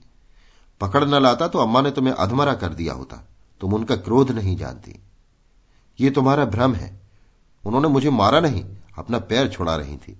मैं पट्टी पर बैठी थी, जरा सा धक्का खाकर गिर पड़ी। अम्मा मुझे उठाने ही जा रही थी कि तुम पहुँच गए। नानी के आगे ननिहाल का बखान न करो। मैं अम्मा को खूब जानता हूँ। मैं कल ही दूसरा घर ले लूँगा। ये मेरा निश्चय है। कहीं ना कहीं नौकरी मिल ही जाएगी। ये लोग समझते हैं कि मैं इनकी रोटियों पर पड़ा हुआ हूँ। इसी से ये मिजाज है। मैं जितना ही उनको समझाती थी, उतना वो और बेफरते थे। आखिर मैंने झुंझला कर कहा तो तुम अकेले जाकर दूसरे घर में रहो। मैं न जाऊँगी। मुझे यहीं पड़ी रहने दो। आनंद ने मेरी ओर कठोर नेत्रों से देखकर कहा, यहीं लाते खाना अच्छा लगता है? हाँ, मुझे यहीं अच्छा लगता है। तो तुम खाओ, मैं नहीं खाना चाहता। यही फ़ायदा क्या थोड़ा है कि तुम्हारी दुर्दशा आँखों से न देखूँगा, न पीड़ा होगी? अलग रहने लगोगे तो दुनिया क्या कहेगी? इसकी परवाह नहीं, दुनिया अंधी है। लोग यही कहेंगे कि स्त्री ने यह माया फैलाई है। इसकी परवाह नहीं, इस भय से अपना जीवन संकट में नहीं डालना चाहता। मैंने रोकर कहा, तुम मुझे छोड़ दोगे? तुम्हें मुझसे जरा भी मोहब्बत नहीं? बहन, और किसी समय इस प्रेम के आग्रह से भरे हुए शब्दों ने ना जाने क्या कर दिया होता। ऐसे ही आग्रहों पर रियासतें मिटती हैं, नाते टूटते हैं, रमणी के पास इससे बढ़कर दूसरा अस्त्र नहीं। मैंने आनंद के गले में बाहें डाल दी थी और उनके कंधे पर सिर रखकर रो रही थी। मगर इस समय आनंद बाबू इतने कठोर हो गए थे कि ये आग्रह भी उन पर कुछ असर न कर सका। जिस माता ने जन्म दिया, उसके प्रति इतना रोष। हम अपनी माता की एक कड़ी बात नहीं सह सकते। इस आत्माभिमान का कोई ठिकाना है। यही वे आशाएँ हैं जिन पर माता ने अपने जीवन के सारे सुख विलास अर्पण कर दिए थे। दिन का चैन और रात की नींद अपने ऊपर हराम कर ली थी। पुत्र पर माता का इतना अधिकार नहीं। आनंद ने उसी अविचलित कठोरता से कहा, अगर मोहब्बत का यही अर्थ है कि मैं इस घर में तुम्हारी दुर्गति कराऊं तो मुझे वो मोहब्बत नहीं है। प्रातःकाल वो उठकर बाहर जाते हुए मुझसे बोले, मैं जाकर घर ठीक किए आता हूँ, तांगा भी लेता आऊँगा, तैयार रहना। मैंने दरवाज़ा रोककर कहा, कि अभी तक क्रोध शांत नहीं हुआ। क्रोध की बात नहीं, केवल दूसरों के सिर से अपना बोझ हटा लेने की बात है। ये अच्छा काम नहीं कर रहे हो। सोचो माता जी को कितना दुख होगा।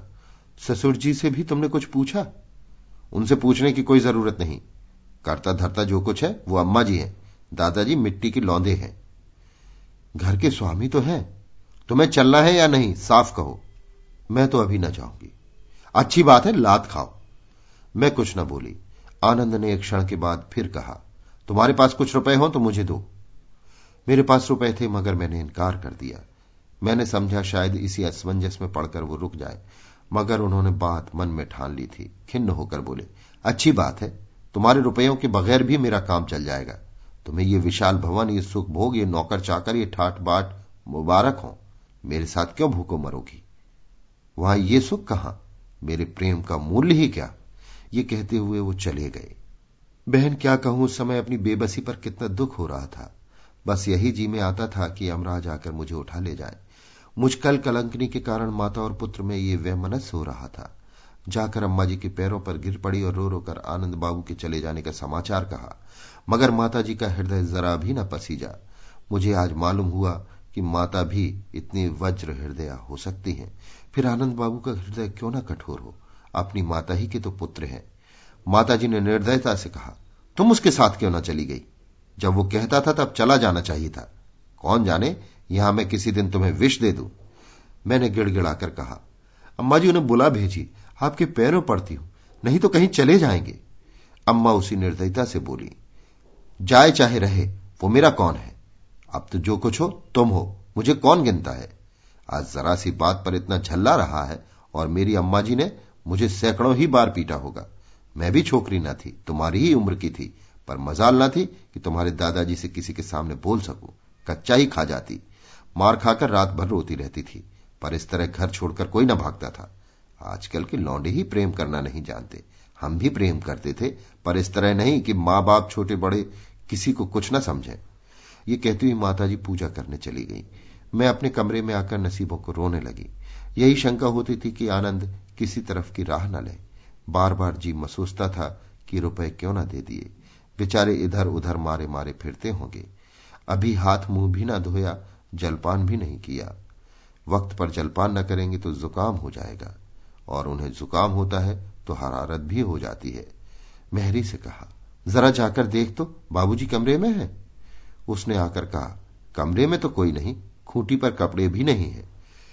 मैंने पूछा, क्या और भी कभी इस तरह अम्मा जी से रूठे हैं? मेहरी बोली, कभी नहीं बहू, ऐसा सीधा तो मैंने लड़का ही नहीं देखा। मालकिन के सामने कभी सिर नहीं उठाते थे। आज न जाने क्यों चले गए? मुझे आशा थी कि दोपहर को भोजन के समय वो आ जाएँगे, लेकिन दोपहर कौन कहे? शाम भी हो गई और उनका पता नहीं। सारी रात जागती रही, द्वार की ओर कान लगे हुए थे, मगर रात भी उसी तरह गुजर गई। बहन, इस प्रकार पूरे तीन दिन बीत गए। उस वक्त तुम मुझे देखती तो पहचान न सकती। रोते रोते आँखें लाल हो गई थी। इन तीन दिनों में एक पल भी नहीं सोई, और भूख का तो ज़िक्र ही क्या, पानी तक न पिया। प्यास ही न लगती थी। मालूम होता था, देह में प्राण ही नहीं है। सारे घर में मातम सा छाया हुआ था। अम्मा जी भोजन करने दोनों वक्त जाती थी, पर मुँह झूठा करके चली आती थी। दोनों नंदों की हँसी और चोहर भी गायब हो गई थी। छोटी ननद जी तो मुझसे अपना अपराध क्षमा कराने आई। चौथे दिन सवेरे रसोई ने आकर मुझसे कहा, बाबूजी तो अभी मुझे दशाश्वमेध घाट पर मिले थे। मैं उन्हें देखकर ही लपक कर उनके पास पहुँचा और बोला भैया घर क्यों नहीं चलते? सब लोग घबराए हुए हैं। बहू जी ने तीन दिन से पानी तक नहीं पिया। उनका हाल बुरा है। ये सुनकर वो कुछ सोच में पड़ गए, फिर बोले बहू जी ने क्यों दाना पानी छोड़ रखा है? जाकर कह देना, जिस आराम के लिए उस घर को न छोड़ सकी, उससे क्या इतनी जल्द जी भर गया? अम्मा जी उसी समय आँगन में आ गई। महाराज की बातों की भनक कानों में पड़ गई। बोली, क्या है अलगू? क्या आनंद मिला था? महाराज, हाँ बड़ी बहू अभी दशाश्वमेध घाट पर मिले थे। मैंने कहा, घर क्यों नहीं चलते? तो बोले, उस घर में मेरा कौन बैठा हुआ है? अम्मा, कहा नहीं और कोई अपना नहीं? तो स्त्री तो अपनी है, उसकी जान क्यों लेते हो? महाराज, मैंने बहुत समझाया बड़ी बहू, पर वो टस से मस ना हुए। अम्मा, करता क्या है? महाराज, ये तो मैंने नहीं पूछा, पर चेहरा बहुत उतरा हुआ था। अम्मा जो जो तुम बूढ़े होते हो, शायद सठियाते जाते हो। इतना तो पूछा होता, कहाँ रहते हो, कहाँ खाते पीते हो। तुम्हें चाहिए था उसका हाथ पकड़ लेते और खींच कर ले आते। मगर तुम नमक हरामों को अपने हलवे माड़े से मतलब चाहे कोई मरे या जिए, दोनों वक्त बढ़ हाथ मारते हो और मूछों पर ताव देते हो। तुम्हें इसकी क्या परवाह कि घर में कोई दूसरा खाता है या नहीं?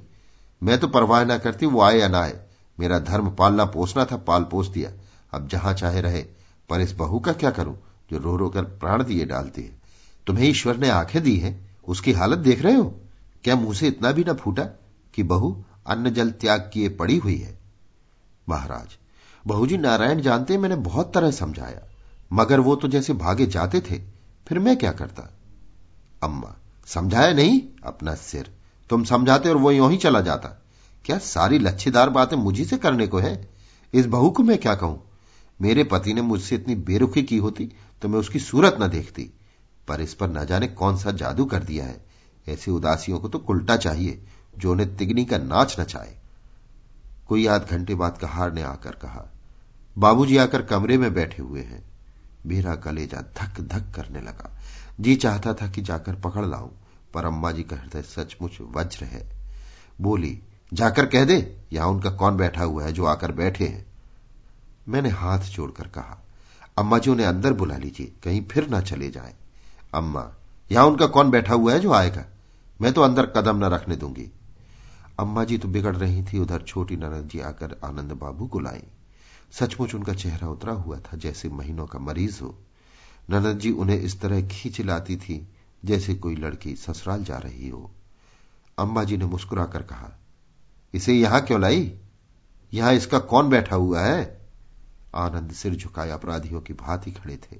जबान न खुलती थी। अम्मा जी ने फिर पूछा, चार दिन से कहा थे? कहीं नहीं, यही तो था। खूब चैन से रहे होगे? जी हाँ, कोई तकलीफ़ ना थी। वो तो सूरत ही से मालूम हो रहा है। ननद जी जलपान के लिए मिठाई लाई। आनंद मिठाई खाते इस तरह झेप रहे थे, मानो ससुराल आए हो। फिर माता जी उन्हें लिए अपने कमरे में चली गई। वहाँ आध घंटे तक माता और पुत्र में बातें होती रही। मैं कान लगाए हुए थी, पर साफ़ कुछ न सुनाई देता था। हाँ ऐसा मालूम होता था कि कभी माताजी रोती हैं और कभी आनंद। माता जी जब पूजा करने निकली तो उनकी आँखें लाल थी। आनंद वहाँ से निकले तो सीधे मेरे कमरे में आए। मैं उन्हें आते देख चटपट मुँह ढाप कर चारपाई पर रही। मानो बेखबर सो रही हूँ। वो कमरे में आए, मुझे चारपाई पर पड़े, देखा मेरे समीप आकर एक बार धीरे पुकारा और लौट पड़े। मुझे जगाने की हिम्मत न पड़ी। मुझे जो कष्ट हो रहा था उसका एकमात्र कारण अपने को समझकर वह मन ही मन दुखी हो रहे थे। मैंने अनुमान किया, वो मुझे उठाएँगे, मैं मान करूँगी, वो मनाएँगे, मगर सारे मंसूबे खाक में मिल गए उन्हें लौटते देखकर मुझसे रहा न गया। मैं हक बका कर उठ बैठी और चारपाई के नीचे उतरने लगी। मगर न जाने क्यों मेरे पैर लड़खड़ाए और ऐसा जान पड़ा, मैं गिरी जाती हूँ। सहसा आनंद ने पीछे फिरकर मुझे संभाल लिया और बोले, लेट जाओ लेट जाओ, मैं कुर्सी पर बैठ जाता हूँ। ये तुमने अपनी क्या गति बना रखी है? मैंने अपने को संभाल कर कहा, मैं तो बहुत अच्छी तरह हूँ। आपने कैसे कष्ट किया? पहले तुम कुछ भोजन कर लो तो पीछे मैं कुछ बात करूँगा।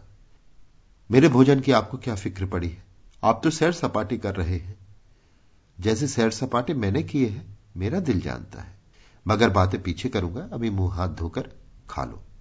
चार दिन से पानी तक मुँह में नहीं डाला। राम राम। ये आपसे किसने कहा कि मैंने चार दिन से पानी तक मुँह में नहीं डाला? जब आपको मेरी परवाह न थी तो मैं क्या दाना पानी छोड़ती? वो तो सूरत ही कह देती है फूल से मुरझा गए। जरा अपनी सूरत जाकर आईने में देखिए। मैं पहले ही कौन सा बड़ा सुंदर था? ठूठ को पानी मिले तो क्या और ना मिले तो क्या? मैं न जानता था कि तुम ये अनशन व्रत ले लोगी नहीं तो ईश्वर जानता है अम्मा मार मार कर भगाती तो भी ना जाता। मैंने तिरस्कार की दृष्टि से देखकर कहा तो क्या सचमुच तुम समझते थे कि मैं केवल आराम के विचार से रह गई? आनंद ने जल्दी से अपनी भूल सुधारी। नहीं नहीं प्रिय, मैं इतना गधा नहीं हूँ, पर यह मैं कदापि ना समझता था कि तुम बिल्कुल दाना पानी छोड़ दोगी। बड़ी कुशल हुई कि मुझे महाराज मिल गया, नहीं तो तुम प्राण ही दे देती। अब ऐसी भूल कभी ना होगी, कान पकड़ता हूँ। अम्मा जी तुम्हारा बखान कर करके रोती रही। मैंने प्रसन्न होकर कहा तब तो मेरी तपस्या सफल हो गई। थोड़ा सा दूध पी लो तो बातें हो। जाने कितनी बातें करनी है। पी लूँगी, ऐसी क्या जल्दी है? जब तक तुम कुछ खाना लोगी, मैं यही समझूँगा कि तुमने मेरा अपराध क्षमा नहीं किया।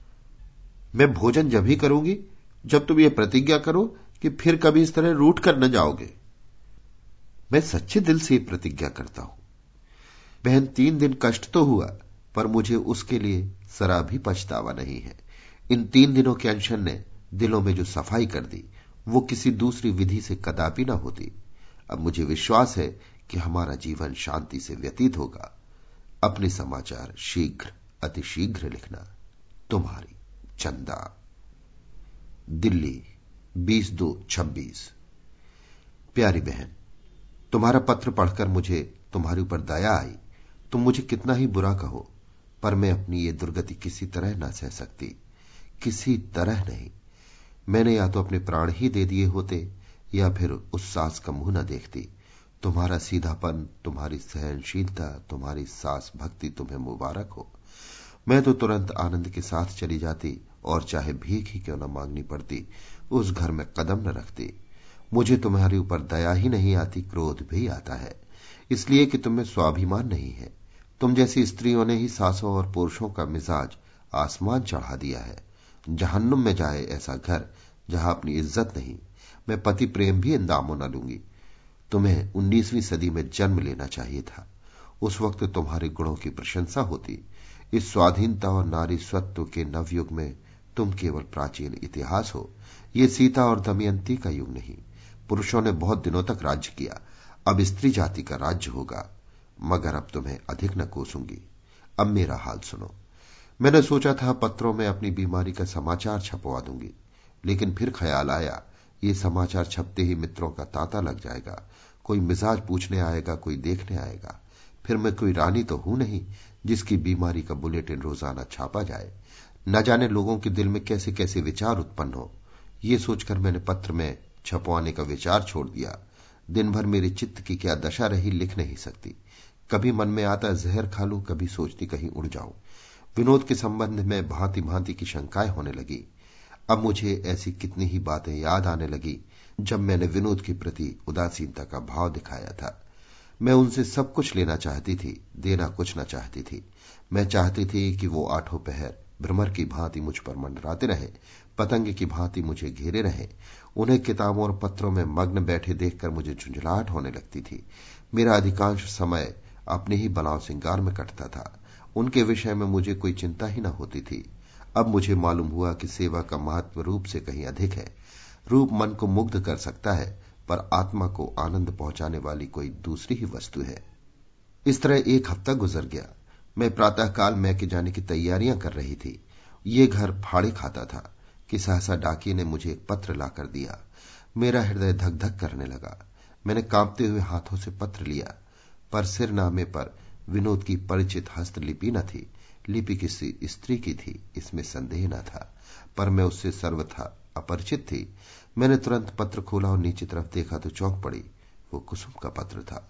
मैंने एक ही सांस में सारा पत्र पढ़ लिया। लिखा था, बहन, विनोद बाबू तीन दिन यहाँ रहकर बंबई चले गए। शायद विलायत जाना चाहते हैं। तीन चार दिन बंबई रहेंगे। मैंने बहुत चाहा कि उन्हें दिल्ली वापस कर दूँ, पर वो किसी तरह राज़ी न हुए। तुम उन्हें नीचे लिखे पते से तार दे दो।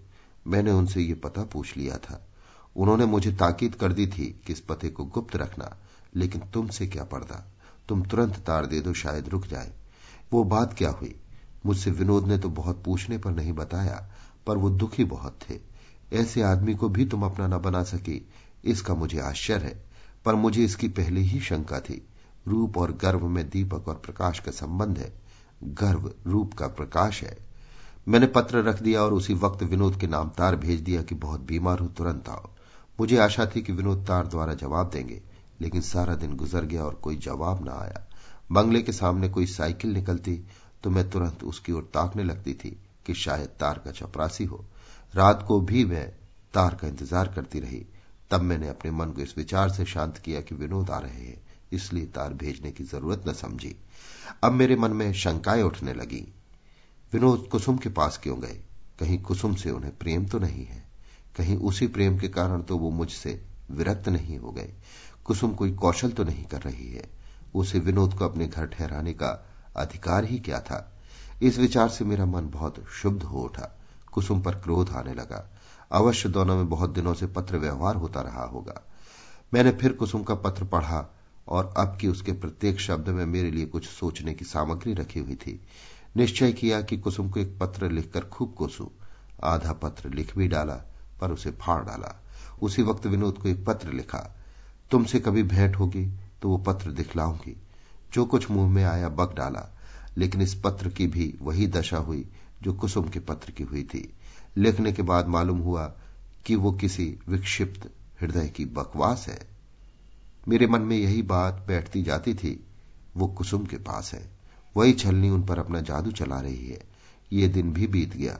डाकिया कई बार आया, पर मैंने उसकी ओर आँख भी नहीं उठाई। चंदा, मैं नहीं कह सकती मेरा हृदय कितना तिल मिला रहा था। अगर कुसुम इस समय मुझे मिल जाती तो मैं न जाने क्या कर डालती। रात को लेटे लेटे ख्याल आया, कहीं वो यूरोप न चले गए हों। जी बेचैन हो उठा। सिर में ऐसा चक्कर आने लगा, मानो पानी में डूबी जाती हूँ। अगर वो यूरोप चले गए तो फिर कोई आशा नहीं। मैं उसी वक्त उठी और घड़ी पर नज़र डाली। दो बजे थे।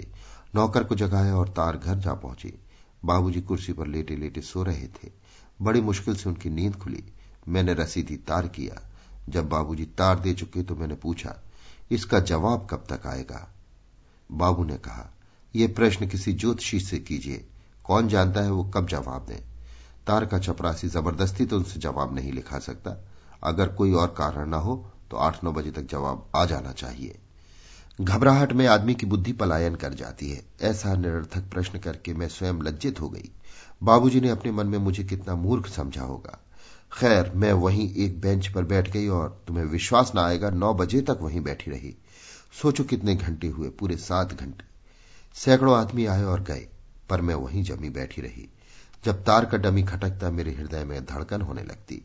लेकिन इस भय से कि बाबूजी झल्ला न उठे कुछ पूछने का साहस न करती। जब दफ्तर की घड़ी में नौ बजे तो मैंने डरते डरते बाबू से पूछा, क्या अभी तक जवाब नहीं आया? बाबू ने कहा, आप तो यहीं बैठी हैं, जवाब आता तो क्या मैं खा डालता? मैंने बेहाई करके पूछा तो क्या अब ना आवेगा? बाबू ने मुँह फेर कर कहा, और दो चार घंटे बैठी रहिए। बहन, ये वाग बाण शर के समान हृदय में लगा, आँखें भर आई, लेकिन फिर मैं टली नहीं। अब भी आशा बंधी हुई थी कि शायद जवाब आता हो। जब दो घंटे और गुजर गए, तब मैं निराश हो गई। हाय, विनोद ने मुझे कहीं का न रखा। मैं घर चली तो आँखों से आंसुओं की झड़ी लगी हुई थी। रास्ता न सूझता था। सहसा पीछे से एक मोटर का हॉर्न सुनाई दिया। मैं रास्ते से हट गई। उस वक्त मन में आया, इसी मोटर के नीचे लेट जाऊँ और जीवन का अंत कर दू। मैंने आँखें पहुंचकर मोटर की ओर देखा, भुवन बैठा हुआ था और उसकी बगल में बैठी थी कुसुम। ऐसा जान पड़ा ऐसा जान पड़ा अग्नि की ज्वाला मेरे पैरों से समाकर सिर से निकल गई। मैं उन दोनों की निगाह से बचना चाहती थी, लेकिन मोटर रुक गई और कुसुम उतरकर मेरे गली से लिपट गई। भुवन चुपचाप मोटर में बैठा रहा, मानो मुझे जानता ही नहीं, निर्दयी धूल कुसुम ने पूछा, मैं तो तुम्हारे पास जाती थी बहन, वहाँ से कोई खबर आई? मैंने बात टालने के लिए कहा, तुम कब आई? भुवन के सामने मैं अपनी विपत्ति कथा न कहना चाहती थी। कुसुम आओ कार में बैठो। नहीं, मैं चली जाऊँगी। अवकाश मिले तो एक बार चली आना। कुसुम ने मुझसे आग्रह न किया। कार में बैठकर चल दी। मैं खड़ी ताकती रह गई। ये वही कुसुम है या कोई और? कितना बड़ा अंतर हो गया है। मैं घर चली तो सोचने लगी, भुवन से इसकी जान पहचान कैसे हुई? कहीं ऐसा तो नहीं है कि विनोद ने इसे मेरी टोह लेने को भेजा हो। भुवन से मेरे विषय में कुछ पूछने तो नहीं आई है। मैं घर पहुंचकर बैठी ही थी कि कुसुम आ पहुँची। अब कि वो मोटर में अकेली ना थी, विनोद बैठे हुए थे। मैं उन्हें देखकर ठिटक गई। चाहिए तो ये था कि मैं दौड़कर उनका हाथ पकड़ लेती और मोटर से उतार लाती, लेकिन मैं जगह से हिली तक नहीं। मूर्ति की भांति अचल बैठी रही। मेरी माननी प्रकृति अपना उद्दंड स्वरूप दिखाने के लिए विकल हो उठी। एक क्षण में कुसुम ने विनोद को उतारा और उनका हाथ पकड़े हुए ले आई। उस वक्त मैंने देखा कि विनोद का मुख बिल्कुल पीला पड़ गया है। और वो इतने अशक्त हो गए हैं कि अपने सहारे खड़े भी नहीं रह सकते। मैंने घबरा कर पूछा, क्यों तुम्हारा ये क्या हाल है? कुसुम ने कहा, हाल पीछे पूछना। जरा इनकी चौपाई चटपट बिछा दो और थोड़ा सा दूध मंगवा लो। मैंने तुरंत चारपाई बिछाई और विनोद को उस पर लेटा दिया और दूध तो रखा हुआ था। कुसुम इस वक्त मेरी स्वामनी बनी हुई थी। मैं उसके इशारे पर नाच रही थी। चंदा इस वक्त मुझे ज्ञात हुआ कि कुसुम पर विनोद को जितना विश्वास है, वो मुझ पर नहीं। मैं इस योग्य हूँ ही नहीं। मेरा दिल सैकड़ों प्रश्न पूछने के लिए तड़फड़ा रहा था, लेकिन कुसुम एक पल के लिए भी विनोद के पास से न टलती थी। मैं इतनी मूर्ख हूँ कि अवसर पाने पर इस दशा में भी मैं विनोद से प्रश्नों का तांता बाँध देती। विनोद को जब नींद आ गई, मैंने आँखों में आँसू भरकर कुसुम से पूछा, बहन, इन्हें क्या शिकायत है? मैंने तार भेजा, उसका जवाब नहीं आया। रात दो बजे एक ज़रूरी और जवाबी तार भेजा। दस बजे तक तार घर में बैठी जवाब की राह देखती रही। वहीं से लौट रही थी जब तुम रास्ते में मिली। ये तुम्हें कहाँ मिल गए? कुसुम मेरा हाथ पकड़कर दूसरे कमरे में ले गई और बोली, पहले तुम ये बताओ कि भुवन का क्या मामला है? देखो साफ़ कहना। मैंने आपत्ति करते हुए कहा, कुसुम, तुम ये प्रश्न पूछकर मेरे साथ अन्याय कर रही हो। तुम्हें खुद समझ लेना चाहिए था कि इस बात में कोई सार नहीं। विनोद को केवल भ्रम हो गया। बिना किसी कारण के। हाँ, मेरी समझ में तो कोई कारण ना था। मैं इसे नहीं मानती। ये क्या नहीं कहती कि विनोद को जलाने, चिढ़ाने और जगाने के लिए तुमने ये स्वांग रचा था? कुसुम की सूझ पर चकित होकर मैंने कहा, वो तो केवल दिल लगी थी।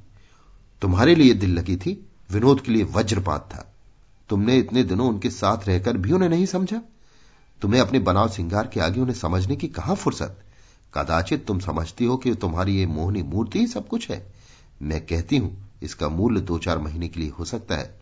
स्थायी वस्तु कुछ और ही है। मैंने अपनी भूल स्वीकार करते हुए कहा, विनोद को मुझसे कुछ पूछना तो चाहिए था। कुसुम ने हंसकर कहा, यही तो वो नहीं कर सकते। तुमसे ऐसी बातें पूछना उनके लिए असंभव है। वो उन प्राणियों में है जो स्त्री की आँखों से गिरकर जीते नहीं रह सकते।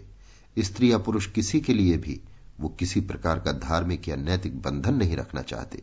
वो प्रत्येक प्राणी के लिए पूर्ण स्वाधीनता के समर्थक है। मन और इच्छा के सिवा वो कोई बंधन स्वीकार नहीं करते। इस विषय पर मेरी उनसे खूब बातें हुई हैं। खैर, मेरा पता उन्हें मालूम था ही, यहाँ से सीधे मेरे पास पहुँचे। मैं समझ गई कि आपस में पटी नहीं। मुझे तुम ही पर संदेह हुआ। मैंने पूछा, क्यों? मुझ पर तुम्हें क्यों संदेह हुआ? इसलिए कि मैं तुम्हें पहले देख चुकी थी।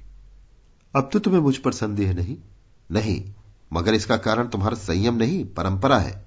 मैं इस समय स्पष्ट बातें कर रही हूँ, इसके लिए क्षमा करना। नहीं, विनोद से तुम्हें जितना प्रेम है, उससे अधिक अपने आप से है। कम से कम दस दिन पहले यही बात थी, अन्यथा ये नौबत ही क्यों आती? विनोद यहाँ से सीधे मेरे पास गए और दो तीन दिन रहकर बंबई चले गए। मैंने बहुत पूछा, पर कुछ बतलाया नहीं। वहाँ उन्होंने एक दिन विष खा लिया। मेरे चेहरे का रंग उड़ गया। बंबई पहुँचते ही उन्होंने मेरे पास एक खत लिखा था। उसमें यहाँ की सारी बातें लिखी थी और अंत में लिखा था, मैं इस जीवन से तंग आ गया हूँ। अब मेरे लिए मौत के सिवा और कोई उपाय नहीं। मैंने एक ठंडी सांस ली। मैं ये पत्र पाकर घबरा गई और उसी वक्त बंबई रवाना हो गई। जब वहाँ पहुँची तो विनोद को मरणासन्न पाया। जीवन की कोई आशा नहीं थी। मेरे एक संबंधी वहाँ डॉक्टरी करते हैं। उन्हें लाकर दिखाया तो बोले, इन्होंने जहर खा लिया है। तुरंत दवा दी गई। तीन दिन तक डॉक्टर साहब न दिन को दिन और रात को रात न समझा। और मैं तो एक क्षण के लिए विनोद के पास से न हटी। बारह तीसरे दिन इनकी आँख खुली। तुम्हारा पहला तार मुझे मिला था, पर उसका जवाब देने की किसे फुर्सत थी? तीन दिन और बंबई रहना पड़ा। विनोद इतने कमज़ोर हो गए थे कि इतना लंबा सफ़र करना उनके लिए असंभव था। चौथे दिन मैंने जब उनसे यहाँ आने का प्रस्ताव किया तो बोले, मैं अब वहाँ न जाऊँगा। जब मैंने बहुत समझाया, तब इस शर्त पर राज़ी हुए कि मैं पहले आकर यहाँ की परिस्थिति देख जाऊँ। मेरे मुँह से निकला, हा, ईश्वर में ऐसी अभाग्नि? अभाग्नि नहीं हूँ बहन, केवल तुमने विनोद को समझाना था। वो चाहते थे कि मैं अकेली जाऊँ, पर मैंने उन्हें इस दशा में वहाँ छोड़ना उचित न समझा। परसों हम दोनों वहाँ से चले। यहाँ पहुंचकर विनोद तो वेटिंग रूम में ठहर गए। मैं पता पूछती हुई भुवन के पास पहुँची। भुवन को मैंने इतना फटकारा कि वो रो पड़ा। उसने मुझसे यहाँ तक कह डाला कि तुमने उसे बुरी तरह दुत्कार दिया है। आँखों का बुरा आदमी है, पर दिल का बुरा नहीं। उधर से जब मुझे संतोष हो गया और रास्ते में तुमसे भेंट हो जाने पर रहा सा भ्रम भी दूर हो गया तो मैं विनोद को तुम्हारे पास लाई। अब तुम्हारी वस्तु तुम्हें सौंपती हूँ। मुझे आशा इस दुर्घटना ने तुम्हें इतना सचेत कर दिया होगा कि फिर नौबत न आएगी। आत्मसमर्पण करना सीखो। भूल जाओ कि तुम सुंदरी हो। आनंदमय जीवन का यही मूल मंत्र है। मैं डींग नहीं मारती, लेकिन चाहूँ तो आज विनोद को तुमसे छीन सकती हूँ। लेकिन रूप में मैं तुम्हारे तलुओं के बराबर भी नहीं। रूप के साथ अगर तुम सेवा भाव धारण कर सको तो तुम अजय हो जाओ। मैं कुसुम के पैरों पर गिर पड़ी और रोती हुई बोली, बहन, तुमने मेरे साथ जो उपकार किया है, उसके लिए मरते दम तक तुम्हारी ऋणी रहूँगी। तुमने ना सहायता की होती तो आज ना जाने क्या गति होती। बहन कुसुम चली जाएगी। मुझे तो अब वो देवी सी दिखती है। जी चाहता है उसके चरण धो धो कर पीऊं। उसके हाथों मुझे विनोद ही नहीं मिले। सेवा का सच्चा आदर्श और स्त्री का सच्चा कर्तव्य ज्ञान भी मिला है। आज से मेरे जीवन का नवयुग आरंभ होता है, जिसमें भोग और विलास की नहीं, सहृदयता और आत्मीयता की प्रधानता होगी। तुम्हारी पद्मा। अभी आप सुन रहे थे मुंशी प्रेमचंद की पत्रोत्तर पर आधारित कहानी दो सखियाँ, वाचन समीर गोस्वामी का था।